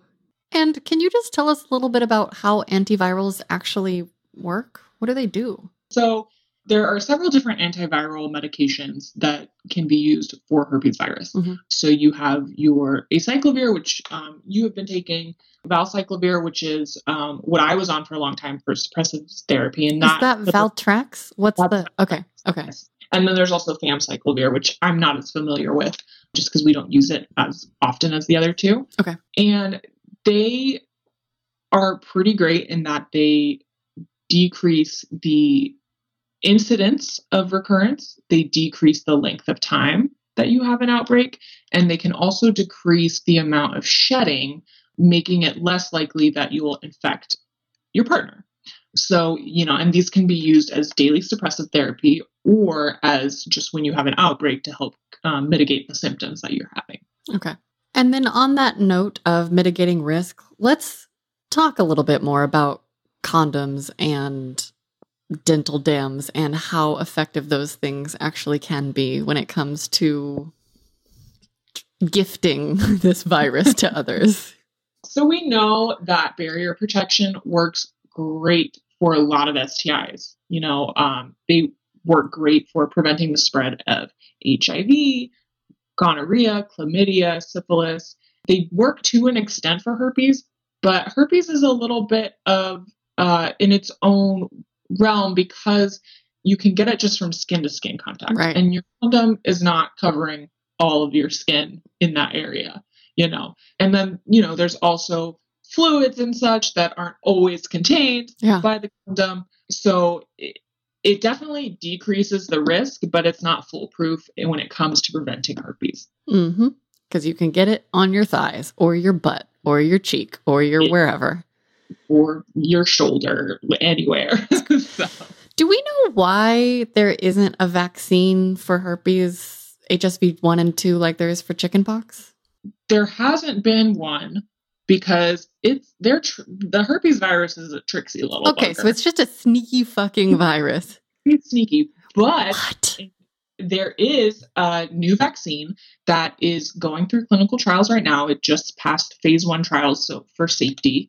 And with how long clinical trials take, I imagine it could be uh, we're a long way out from actually production of this vaccine, Mhm. but it's looking pretty hopeful that Okay. this could something that works. And there, there's also some some thought that potentially people who already have HSV, and this is an HSV two specific Yes. vaccine. There's also thought that possibly this vaccine could be given to people who already have HSV two to help decrease recurrences. Ooh. So yes, people have been working on this for a long time. Okay. Um, we've been thwarted by this virus for a long time, Sneaky but- fucking virus. but, but we are the medical community is working on it, and now that we have something in in phase one clinical trials, it's I'm pretty hopeful that eventually we will we will have a vaccine. What do you think the best spot to get herpes is? HSV 2. HSV two, if you're gonna get it, you probably want it orally because Yay! um, yeah, because you're getting you're gonna have less recurrences. It's gonna be less severe. You're gonna have less shedding. You need to try out some flavored condoms. Um, what we define as patients who are at high risk um, in terms of their sexual behavior, it's men who have sex with men, people who do sex work, and people who have a lot of partners, whatever that is defined as. I Yeah, don't know. yeah. Well, I think I think anything that is outside of a definitely monogamous relationship, there is some amount of risk. in absence of complete abstinence, Yeah. there's going to be risk. Yeah. Going back to deep throating, like there's so many people out there with HSV1 orally, and I'm sure a fair number of them are also participate in oral sex. Yeah. So I mean, know, I did I I had HSV one, but I have been so vigilant. If I have the slightest tingle because I get it at the corners of my mouth, I will like not kiss someone, not touch someone. I'll keep my drinks to myself. I guess I'm just worried that it's going to feel different and I won't recognize what HSV2 feels like and I won't know because it's in the back of my throat. And what if I get it and I can't see it? Or, you know what I mean? Like, will I, because I should, if I have an outbreak, I should be able to see it theoretically. But if Yeah. I'm shedding, I can't see a thing. Right. And and that is that's one of the things that kind of sucks about her is that you know you don't necessarily know when you're shedding in terms of you know i i think for you personally having hsv1 and now also having hsv2 i think you're really in tune with when you're gonna have an hsv1 outbreak. You know when that tingle hits that Mhm. you need to be more careful. And i think just continuing that sort of vigilance is gonna be fine. You know, you we do know that HSV2 orally does not shed as much, does not have as many outbreaks, but you're still, I would say, you know, the first year after the initial infection is really where you're gonna see the most shedding and the most recurrence. And uh, if if antiviral therapy gives you greater peace of mind with regards to sharing this Yeah. virus, I say go for it. How does it? It's. an, I guess I can't draw straight lines. Like if I think I'm having an HSV one tingle, I'm probably also having an HSV two tingle. Like they probably they don't necessarily have to line up, right? Maybe it doesn't matter. Well, I don't think you'll ever know which is which. Okay. Wow. What a sneaky fucking virus. Unless you're getting an outbreak in a spot that's unusual for right. you right. or, you know, feels different for you, maybe you'll be able to tell. You know, it's hard to say. But I I think that the precautions you take when you're having an HSV1 outbreak are going to work just fine for this as precautions for HSV2. Okay. And do you want to share any of your own personal experience with HSV? I definitely went down the freak out rabbit hole for sure. I spent hours and hours every day researching herpes and this was this was a long time before I started medical school. I didn't have access to medical journals, so I was getting the same information that the layperson is going to get just from googling yeah. and a lot of scary stuff. There's a lot out there of random people you know, because I was reading all kinds of forums like, if I have herpes, is anyone going to love me ever yeah. again? Well, that, and it's like, there's a lot out there that where you have whether they're trolls or just really close-minded people saying like ew you're gross never. And it's like that yeah. And that really affected my self-worth for a long time especially you know the way that i contracted hsv1 genitally was that well that's actually how i discovered that my ex had been cheating on me. Mm, so that was great. a little surprise. Yes. And um, so did you discover from an outbreak? Yeah, I had an initial outbreak. Oh fuck. And, and, you know, the the doctor that I saw at the time of the initial outbreak was like pretty sure that it was herpes. Mm-hmm. But again, I had a had a long difficulty with getting actual positive test results and sometimes doctors don't have the best bedside manner and uh, you know i you know i was pretty young when this happened and i immediately burst into tears when he told me this yeah sits there very awkwardly and says, Oh, do you need a hug? And I'm just like, Not from you. Yeah, that's wow. Come on, people, as doctors, we need to be better. Yeah. Going down this rabbit hole and reading whatever Google had to say and reading what random people had to say about how I was less of a person because I had herpes, that really got to me. Yeah. I didn't date for a while. I eventually dated, but like cut things off way before anything could get serious because mm-hmm. I didn't want to have that discussion. I didn't want to have that disclosure conversation. You're very vulnerable. And, you know, when I met my current partner, I had to have a little bit of liquid courage before I finally told him. And mm-hmm. he was very accepting of it and really was just a, an angel. wow. Can you actually share details of that with us if you feel comfortable? Yeah. So we had been dating for a couple months and it got to the point where I was like, all right, like I want a bone. yeah. And we had gone on this really nice date and I definitely I knew I was like, it's time I gotta tell him before this goes any further. And so had several drinks. and we get back to his bedroom and we're just talking, hanging out, and then, you know, I'm like, all right, I gotta tell you something. And of course, I burst into tears and he's like, What is going on? Yeah. And I told him, I was like, You know, I do have herpes genitally. It's HSV1, so it's not as severe as HSV2 genitally. Mm-hmm. At the time, I was on suppressive therapy. And he was like, Okay, that's fine. We'll figure it out. And it really hasn't been an issue. When I do have an outbreak, we don't do any downstairs stuff. and as time has gone on, I'm no longer on suppressive therapy. I rarely, rarely have outbreaks anymore. As far as I know, my partner has not had any outbreaks either. But yeah, it was very, very nerve wracking. But you gotta rip the band aid off at some point. And I think it is a good way to uh, find people who are good. I mean, that's what I'm hoping. Oh, and can you say how long have you guys been together? We have been together now for about four and a half years. Well, I find that very heartening. Yeah, and we do know that the stigma surrounding herpes really came out of big pharma trying to yeah. trying to sell Valtrex, which you know uh, is unfortunate because prior to that it was considered just a skin condition. Yeah. Dr. S, thank you so much for being with us. Thanks so much for having me. I hope that this helps you, helps your listeners. And, you know, if you have any concerns, go talk to your doctor. Hopefully, they're good ones. And now we are joined by a sex worker, Annika. Hi, Annika. Hi. Will you please tell us a little bit about your experience with herpes? Sure.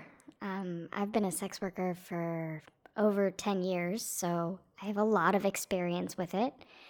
And my experience with it really starts long before I started working because growing up, everybody has cold sores. Mm-hmm. And my parents were always really sure that I could avoid herpes by just avoiding kissing people I didn't know on the lips or uh, not sharing cups with people who weren't in my family. Mm-hmm. So nobody in your family has HSV1? That's the funny thing. I'm pretty sure both of my parents do. they just don't have that many cold sores? Yeah. Hilarious. Yeah. So, um, and I think they were really careful about sharing utensils or anything. They were even a little bit, I'm going to say superstitious about Mm. making sure that, you know, if I was at somebody's house and I wasn't sure that things were washed well, right, that there was a transmission risk of that. So just to be clear, you do not have HSV1. I am somehow in my fourth decade of life and do not have HSV1 or HSV2. Okay. Well, I have both of them in my mouth now, but I've had HSV1 for ages, and I didn't realize until I had my first boyfriend that there was even stigma around HSV1. People never talk about the fact that cold sores are herpes and herpes is cold sores. N- nobody talks about the fact that chickenpox is herpes. You know, one of the things that my mom told me when I was a kid that I more recently brushed up on is just how many people have it. It's 62% of all Americans and 82% of Americans over age 60. Wow. That is that HSV1 only? No, it's the HSV 1 and 2, right? We're not talking about chickenpox right now, but it's everybody. Everybody has it. Statistically, the person that you're with has it. And, you know, my immune system isn't great. Mm-hmm. And through a combination of luck and vigilance, I have avoided getting it. But people lie. People don't get tested as often as they should. People forget about what's risky. And I'm not saying I'm not going to forget about what's risky or get lied to or uh, slip up. You know, I, I don't I don't think it's likely statistically that I'm gonna wind up in my 60s and still not have it.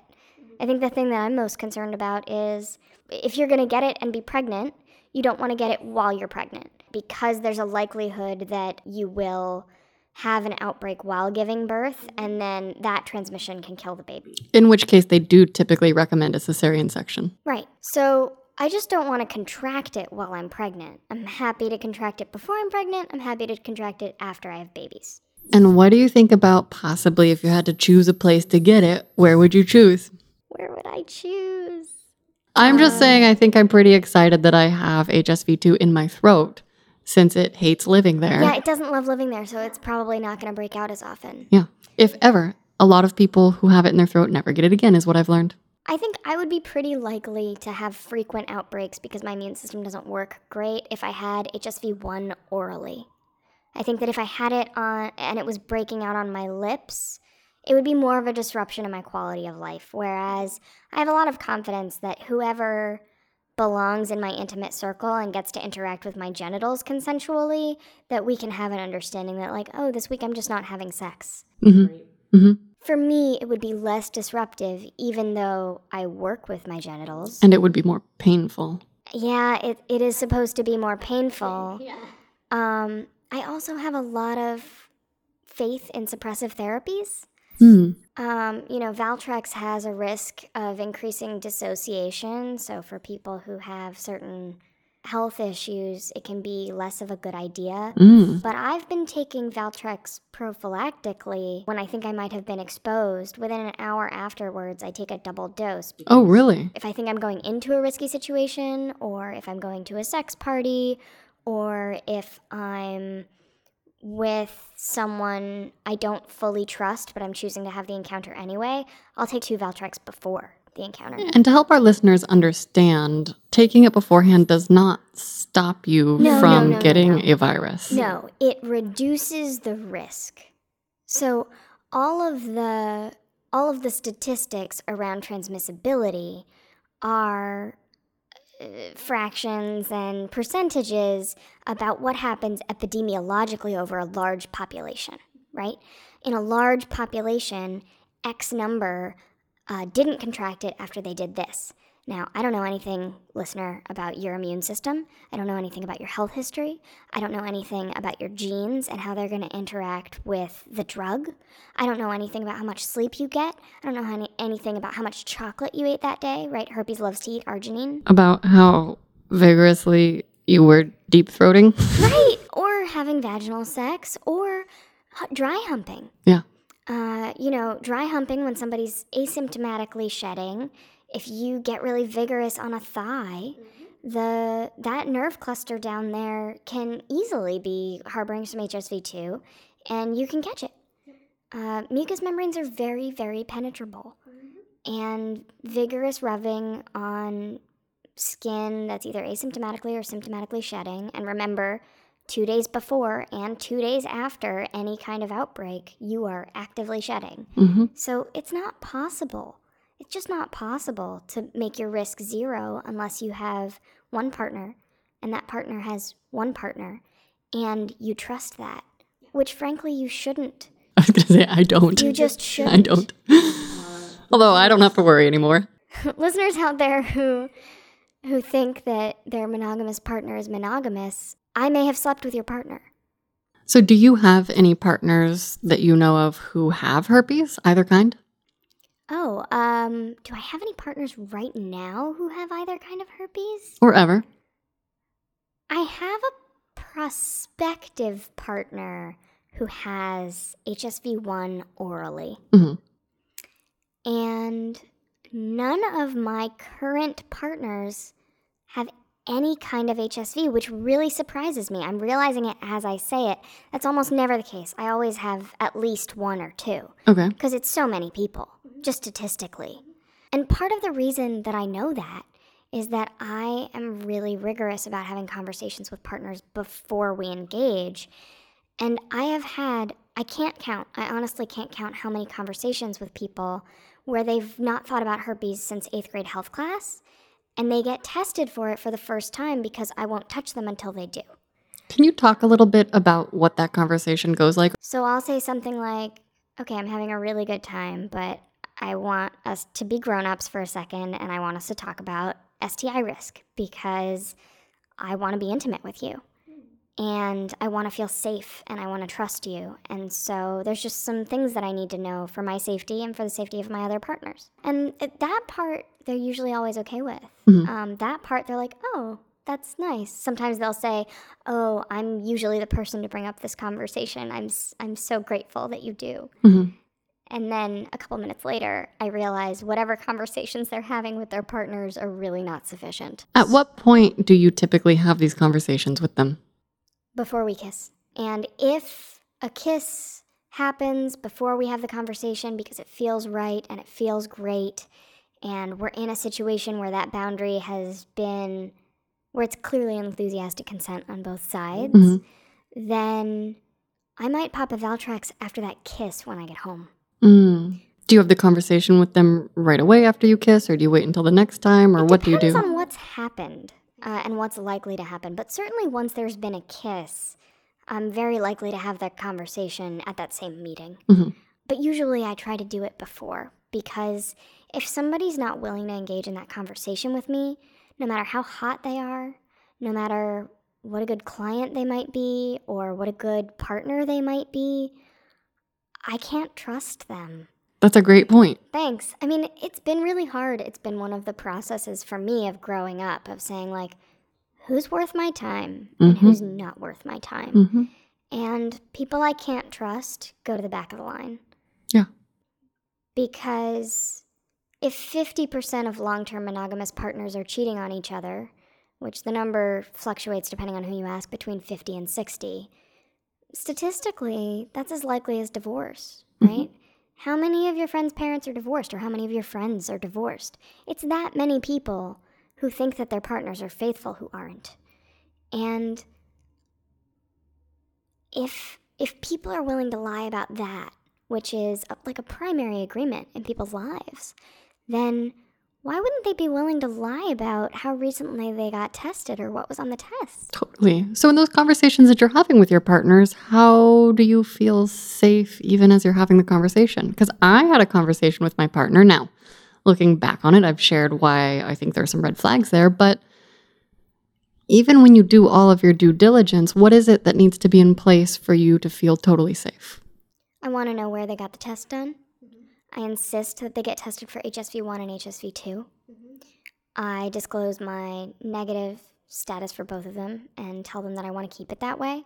I want to offer something to the world. I read recently that it's really nice to use the language clear.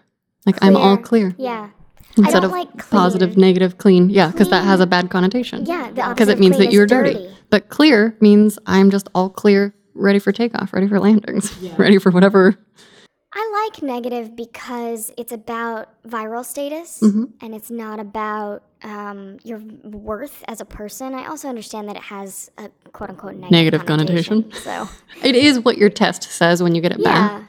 I disclose my status and I tell them before they ever get tested that I've had long term partners before with HSV, mm-hmm. that having HSV doesn't mean that we don't get to have sex. Mm-hmm. It just means that I get to protect myself and we get to take risks that I know about, which is how I prefer my risks. I prefer my risks consensual. When we are protecting each other from HSV, we're protecting each other from, usually, with the exception of pregnancy, just extreme discomfort. Do you want your fuck friend, your lover, to be in severe pain?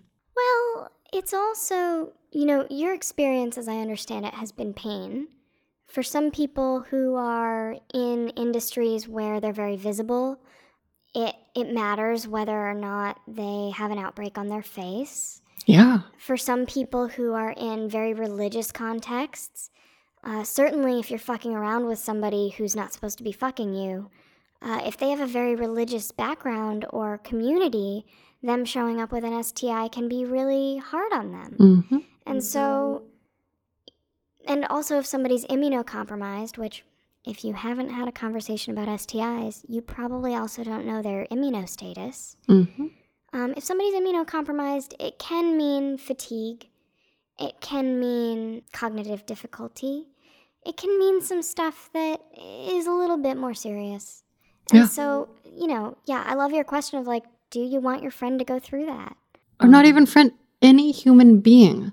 I mean, unless you have a specific fetish for this, I assume you're not out to fuck monsters.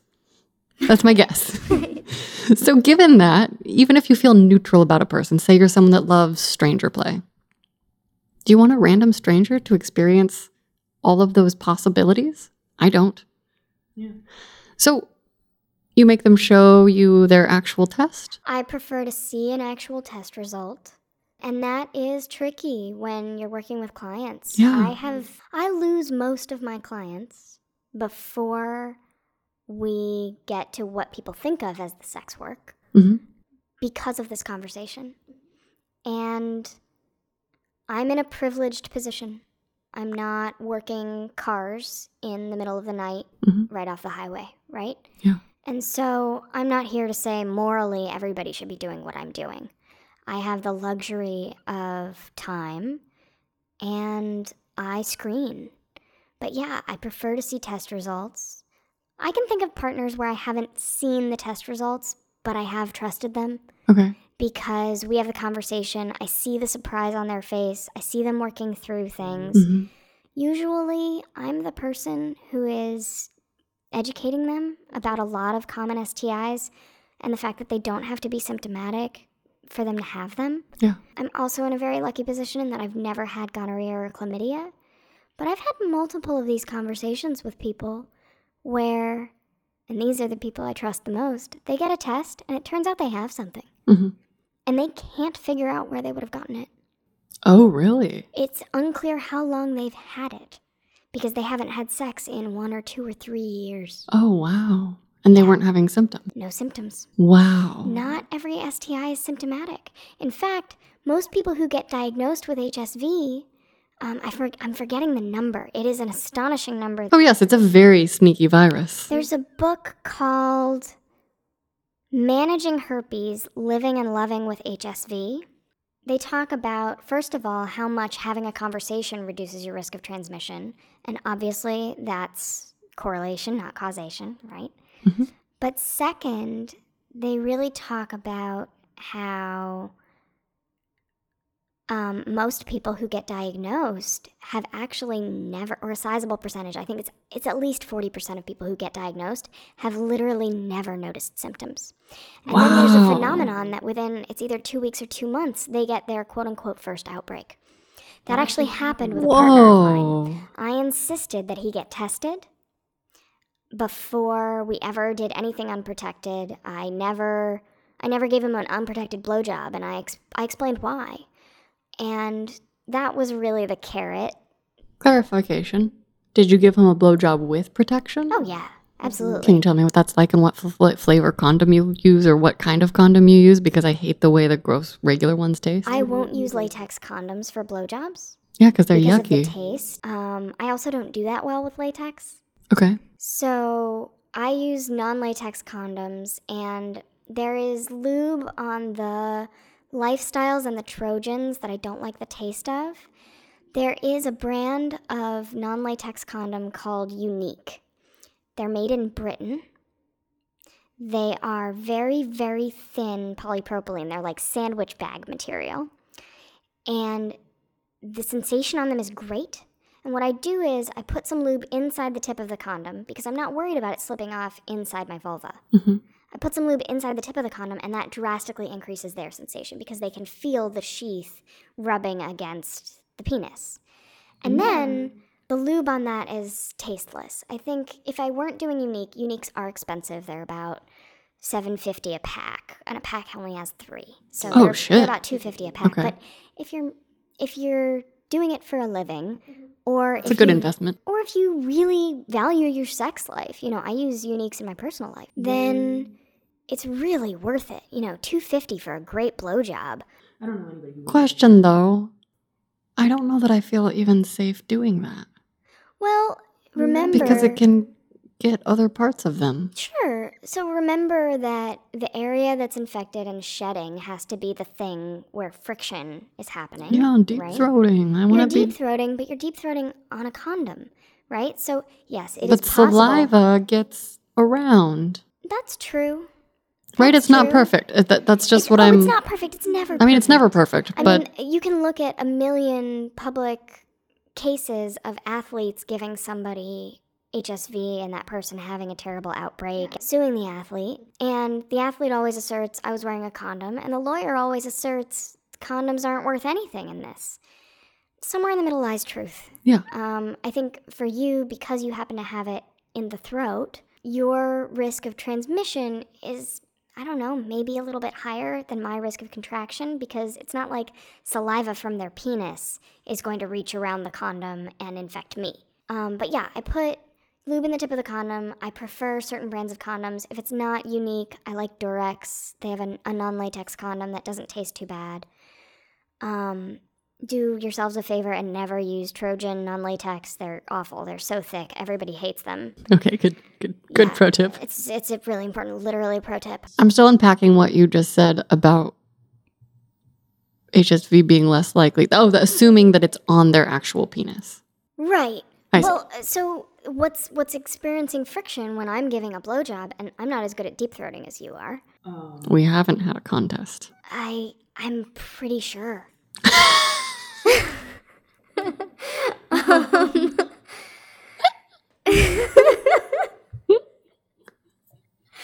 so I, you know, I'm thinking about where the friction is occurring, which is your throat, and the fact that even saliva, which might have active virus on it, is just going to sit on their skin, right? Scrotal skin, genital area skin that's not the tip of a But that could also get infected. it can. I'm not saying it can't. I'm saying it's a lower risk than if, for instance. Okay. I'm just trying to be going very clear Yeah, about important. Zero important to be versus because people are reassuring me and I do feel reassured, but 1.3% and 4 days a year is still 4 days a year of viral shedding after 2 years and that makes me nervous. I'm And if you're having sex once a week, you know, do the math. Yeah. Um, it's possible. Yeah.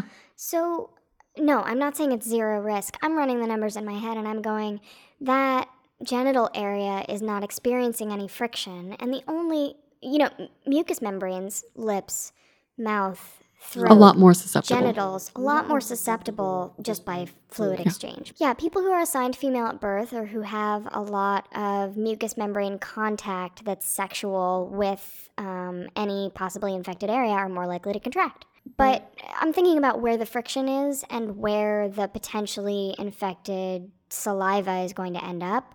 And I like my chances on giving a blowjob with a condom where I'm not contacting any skin Yeah. with my mucous membranes. Yeah.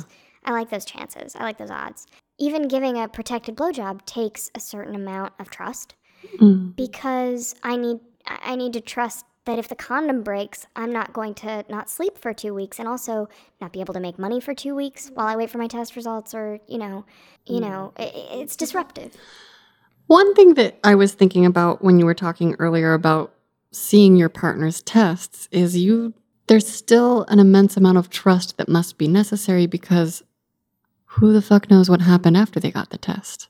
Yeah. And who the fuck knows? I love looking at the date on the test. looking at the date, but also you don't know who they've seen in between and you don't know who they saw right before because not everything Absolutely shows up right away. That's why I try to have ethical non monogamy conversations with everybody at the same time that we're having testing conversations.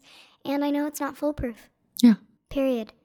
There is risk. Even if you have two people that are really like doing everything correctly and trying their hardest because so many things are a little bit sneaky i think that's why the stigma and the shame hurt my heart so much Yeah, I think that it's not like if you contract it, you did a bad job. And I think that's the first thing that people go to, right? They want feelings of control and they go, What should I have done differently? What can I do differently in the future, right?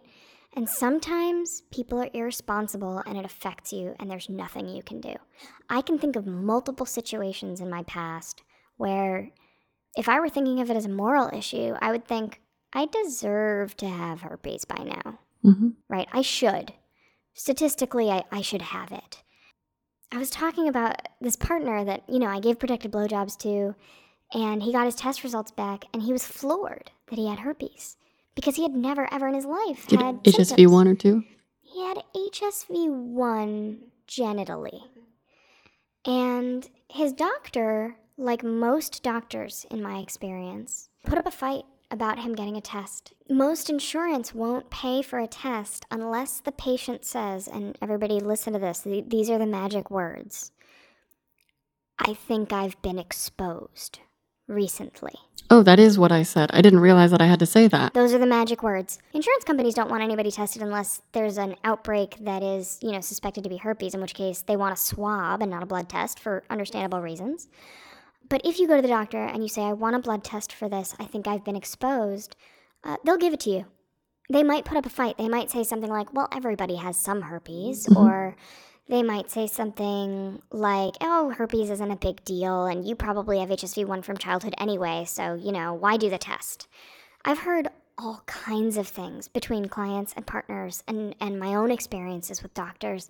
Now, I just walk into the office, I say, I want a full panel, and I want HSV1 and HSV2 on it. And also, because I'm white, I have to mention HIV. I've been frequently discouraged from getting HIV tested. really Yes. i've never been discouraged from I've it been discouraged from i'm like give me everything I've been getting dis- I've been discouraged from getting HIV tests because racism is built systematically into the medical system. hmm And they look at a white person and they assume that they're not having sex with people in high risk populations. And that's absolutely false. huh I've had it said to me.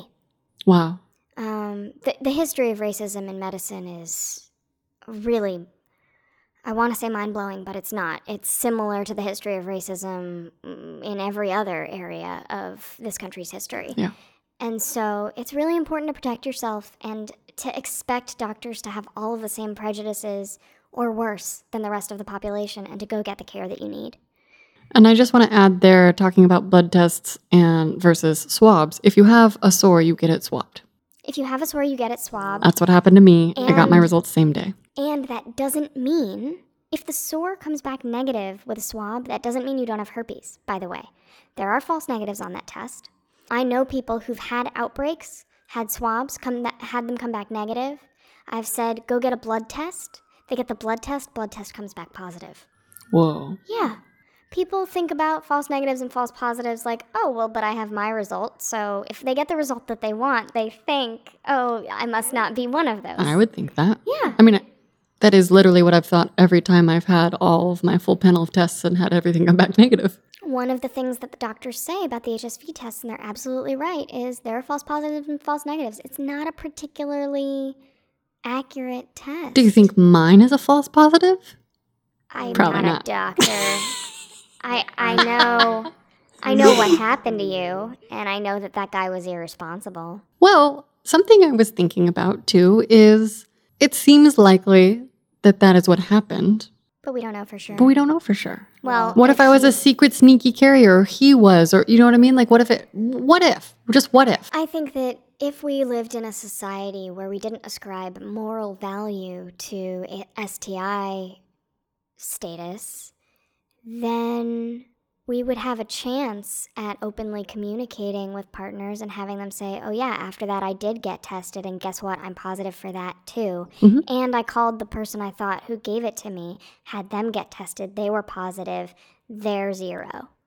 Right? You would have a shot at that. I will say the last three partners I had at least claimed to have negative. I saw I saw one, I trusted one, I trusted the other one. Knowing what's out there in terms of people's receptivity to talking about testing, I don't blame you for trusting people. I honestly don't. That I mean that's the thing. It is so much emotional labor to initiate the conversation in the first place. And sometimes you just want to get fucked. Uh most of the time I just want to get fucked. yeah. Yes. There's due diligence, but it's like I'm doing it so I can be done. Yeah. And so this partner that I had who had never been tested before, hadn't been tested in years because they have so few sexual partners, Mhm. they were floored that they had a genital infection. Did they feel sad? they felt sad, they felt worried, they were worried they were going to lose me. Oh no. And they didn't. And we wound up in a relationship for more than a few years. Okay. And we were careful. I took my prophylactic therapy when it was relevant. Mhm. We When was it relevant? it was relevant whenever he hadn't any night that he hadn't slept a full night. And we were going to have contact until he felt better. Oh felt my better. god, I'm gonna have to be so careful with my health. It- well, it depends I mean, I on am sometimes. It depends on how sexually active you are. You know, anytime that he had taken a flight, right? Right. Anytime that he'd done anything that would lower your immune defenses. If he was going through a really stressful time at work, I would be more careful.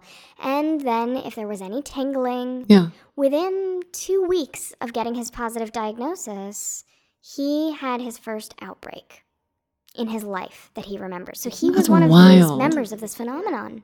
And I didn't read about it until years later. Any other thoughts on herpes? You know, it's a skin condition. Mhm. And something about that really put me at ease. Like psoriasis. Yeah, well, it's like psoriasis, but it's less likely to, after the two year period of initial emotional adjustment, which, again, that's epidemiological, it might take you a lot less time to adjust.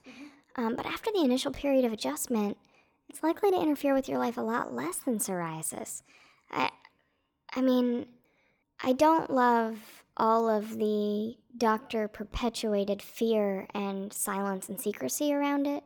I don't love that I've heard from many, many people that my their doctors encourage them that they don't have to disclose their status. What? Oh yeah. Yeah. I once had a doctor. I didn't I sort of didn't believe that doctors were out there saying that until I experienced it myself. I had a doctor say, "Well, even if it comes up positive, it's not like you're going to tell anybody." What? And I said, "Don't you think that people should disclose their status?" thought you're supposed to. Well, supposed to according to whose ethics? Doctors aren't lawyers. But is there? I, I There- need to Google are, this. There are doctors who encourage their patients to not disclose it because everybody has it and most people don't know, and you'll risk your chances. Th- this stigma runs deep. We gotta kill the stigma. Yeah. Do you want to have a practice STI convo with me? Yeah. Okay. So, I really like you. Oh, I like you too. And um, I really want to touch you a lot I love being touched. in a lot of places. Okay. I like lots of touches. Um, and you know, I have other partners. Mhm. And not everybody would say that, right? Not everybody has other partners. Right. For me, Or oftentimes they do, but they don't say it. right. Um, so I would say, you know, you know, I have other partners, and it's really important for me to keep myself safe, and for me to keep them safe, and for me to keep you safe, Mm-hmm. because I like you. Yeah. So I want to talk about STIs. Okay.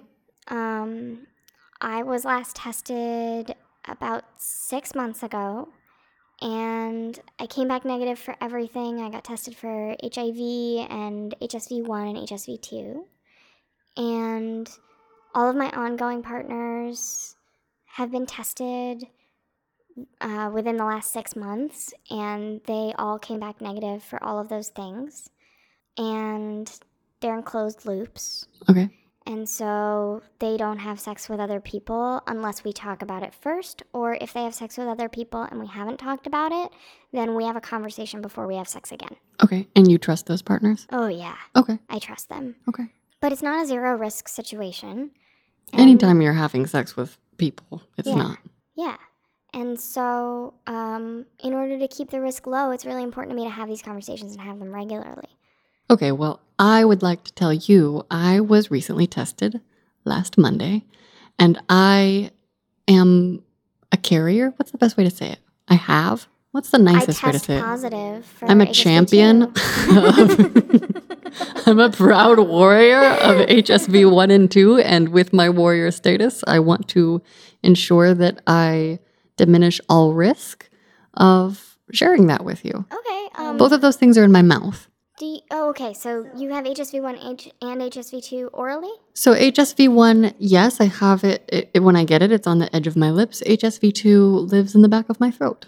Oh, and Oh, I'm okay. currently finishing up an outbreak of it. So Okay. I think my mouth is currently a no go situation. Okay. Yeah. I'm going to have to learn more about how shedding and saliva interact so that we can kiss safely. But I, Yeah. I really want to kiss you sometime. That would be great. Yeah. So it's not, I'm learning too, and I'm actually getting a lot of conflicting uh, responses around saliva because some things say direct contact with a sore is the thing that you need to be worried about. But there is shedding that happens. And since I was, since I'm a new owner of this virus, of HSV2 specifically, HSV1 I've had for quite a while, and I'm really good at knowing when I'm about to have an outbreak. So I can tell you with all my partners who haven't had HSV1, they still don't have it because I'm really, really vigilant when it comes to that tingle and the cold sore thing. And I don't let my mouth touch parts anywhere when I feel a tingle. Okay, well, that takes care of symptomatic shedding, and asymptomatic shedding is going to be a risk. Yeah, so it always will be. Have you ever thought about suppressive therapy? So I'm currently taking acyclovir, and that's this is my first dose of it. And I have an appointment with my doctor tomorrow to talk about what suppressive therapy I might explore. Oh, I'm not a doctor, so you should talk to your doctor about this. Um, I've heard that acyclovir is less, uh, it's less effective than valacyclovir by a significant percentage. Um, so you might want to check that out for yourself. I just do want to check that out because I just got it from urgent care. I think the the information on that is pretty public. A lot of doctors have a habit of prescribing acyclovir, but I, I'm pretty sure that valacyclovir is markedly more effective. That's why I'm having a new doctor's appointment because Cool, the the urgent care doctor that I saw was super cool. And then by the time I got somebody else on the phone because I was in another state and it was a whole runaround, this lady was grumpy yeah, and didn't seem to want to talk me through my HSV2. yeah. yeah. So, so I'm having an appointment with a doctor that hopefully is a little more positive. We'll see. Well, I mean, there are lots of places that I can kiss you and that we can kiss that don't have to do with your mouth. Great. And we don't have to wait to kiss or touch or have a really good time before we get this information. But I don't. What? We do have to wait to kiss because oh, Well, oh, you kiss kiss each me. other's mouths. Got it. Got it. Got it. Do you feel safe with me kissing you on places? I would feel safe with you gently kissing, not biting, not rubbing a like lot. lip- My neck, my nipples, my shoulders. I'm not worried about you transmitting herpes to those places without a lot of friction, Okay. you know? and I would probably yeah. be most comfortable because I'm also concerned with my anxiety levels in the experience because I am anxious about it Yeah. because it's new to me, but I probably just would not really want my saliva around very Okay. much because I Yeah, feel nervous. and we would never have to do anything that you weren't comfortable with. well, likewise, I hope so. Yeah. So you just got tested two weeks ago. Uh, do you have any other partners? I stopped seeing all my partners. Okay. well, if you get new partners, you know, just let me know as it's happening. Oh, And of course, I would. I mean, you know, sometimes it's late and you opt in, and then you're like, oh, I told that person that I would uh, let them know. Is it okay that I'm letting them know after the fact? And then sort of a delaying thing happens. I Mm. don't want you to worry. You can just text me a two word text that says new partner, and then we can talk about it later when you have time. Great. Yeah, perfect. Oh, I had stories that I wanted to tell. Ooh, tell. They're short. Please do. Okay, one is when I was, gosh, I think about 18, 17 or 18, I had a friend and he came back from Florida with a huge outbreak on his face. Mm. And it was kind of hidden under his facial hair, like he had carefully grown his facial hair over it, so he Mm. was a little bit more stubbly than usual. And I was like, hey, are you okay? And he was like, oh, yeah, these are just my sun blisters. And I said, what? And he said, yeah, whenever I'm like out in the sun for a long time, I get these sun blisters. And I was like, I think you have herpes and you should get that checked out. Yeah. And I think I was tactful about it, you know, to the extent that I could be while letting him know, but he was very surprised and very offended. And the outbreak lasted for weeks. And eventually he went and got tested, and I don't know how many people he kissed in that time. Oh, jeez. But he had had doctors for years telling him they were sun blisters, that they were. a I've also to the heard them called fever blisters. Yeah, fever blisters. Well, exposure to a lot of sun in the area, or not in the area, can encourage an outbreak. But there are people out there who don't know that their cold sores are herpes and don't know that their sun blisters are herpes. Yeah. And so, one of the questions that I ask, you know, if this conversation had gone differently, right? If I had said, Have you been tested recently? And they said yes, and, and they said, I don't have anything, right? I would then ask follow up questions. And I have to say, So, have you been tested recently for HSV1 and HSV2? And they would say yes. And I would say, Can I see? Yeah. Right? Because they hear HSV, they think HIV, Yep. right? Yes, it's that true. happens all the time. Yeah. Or they'll say, no, no, no, I don't have any herpes. And I'll say, well, have you ever had a cold sore even when you were a kid? And frequently they will say yes. And Mhm. I will say, okay, that's probably HSV1. Like, let's get you tested and find out if you also have HSV2. And their minds are blown. Yeah. But it was that guy. I have that guy to thank. Just a, a platonic friend. We never had sexual contact. I had him to thank for, like, this is someone I love, who I trust, who hmm I spend a lot of time with, who I share values with, who just never got educated about this communicable disease that he carries and, you know, is very contagious with a good percentage of the time. He spent a, a good amount of time in Florida. So, It's a great story. thank you. Another one. Okay, so once I was at a friend's house and we were working on something and we were sharing like chips and dip Mhm. and his apartment was kind of dim and at the end of the night he like turned on his lights and i saw a cold sore on his corner of his lip and it was like in the in the raspberry phase right it wasn't in the crusty phase yet even It's fresh. yeah. And I was like, hey, uh, what's that on your lip there? And he was like, oh, it's cold sore. And I was like, immediately my mind is racing.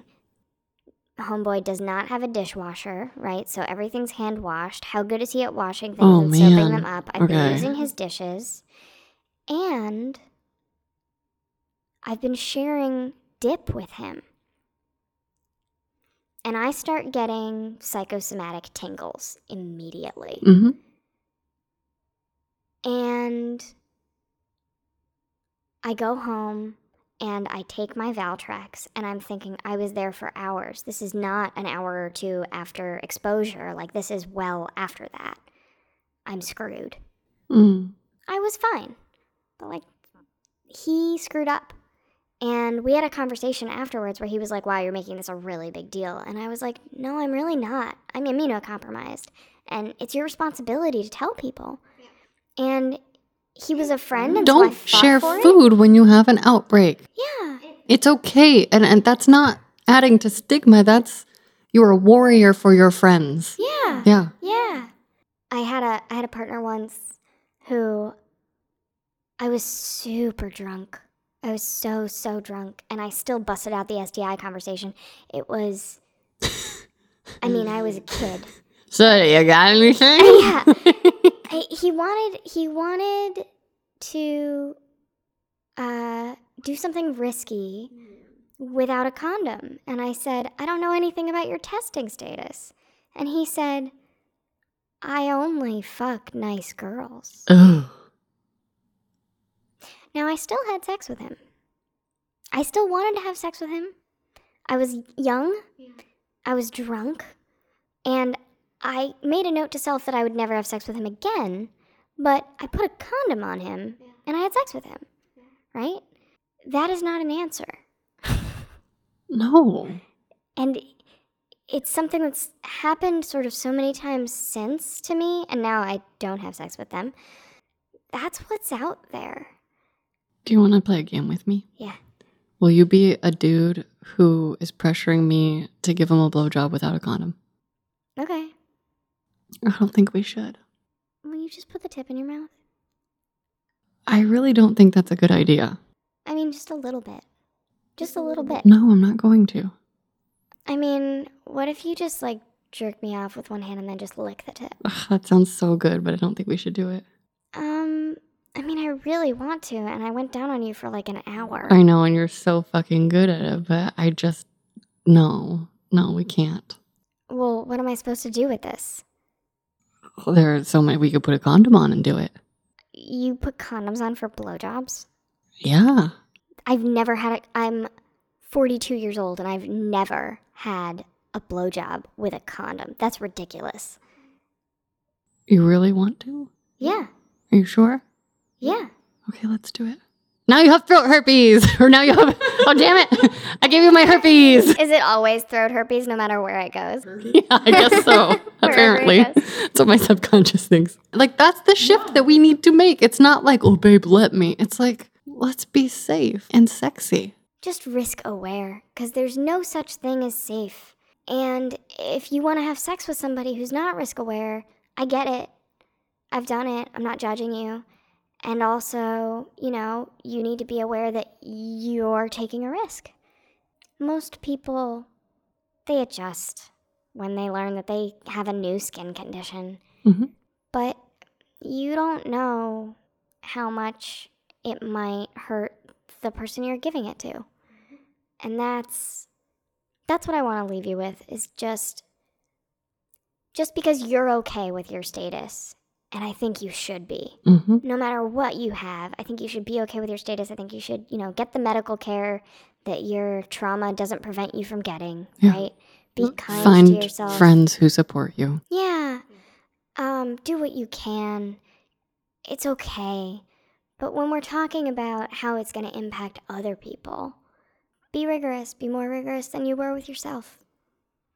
And also remember that some people got it being molested as kids, and some people got it, uh, you know, being circumcised, and some people got it a million different ways, right? Some people got it off a glass when they were a kid, or being kissed by their aunt when they were four, right?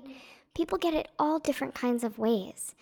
And if you're trying to find a partner without herpes, I mean, good luck. Uh, honestly, I'm I'm kind of marveling that mine don't have any right now, but like that's weird. That's not normal. Most people think they don't have it and actually do. So, I will say, I saw a friend last night I haven't seen in a while, and they were like, How are you? I was like, Good. I found out I have throat herpes, and they were like, Everyone I know has herpes. yeah. And it was was so refreshing. Yeah. They're right. Annika, thank you so much. yeah, you're welcome.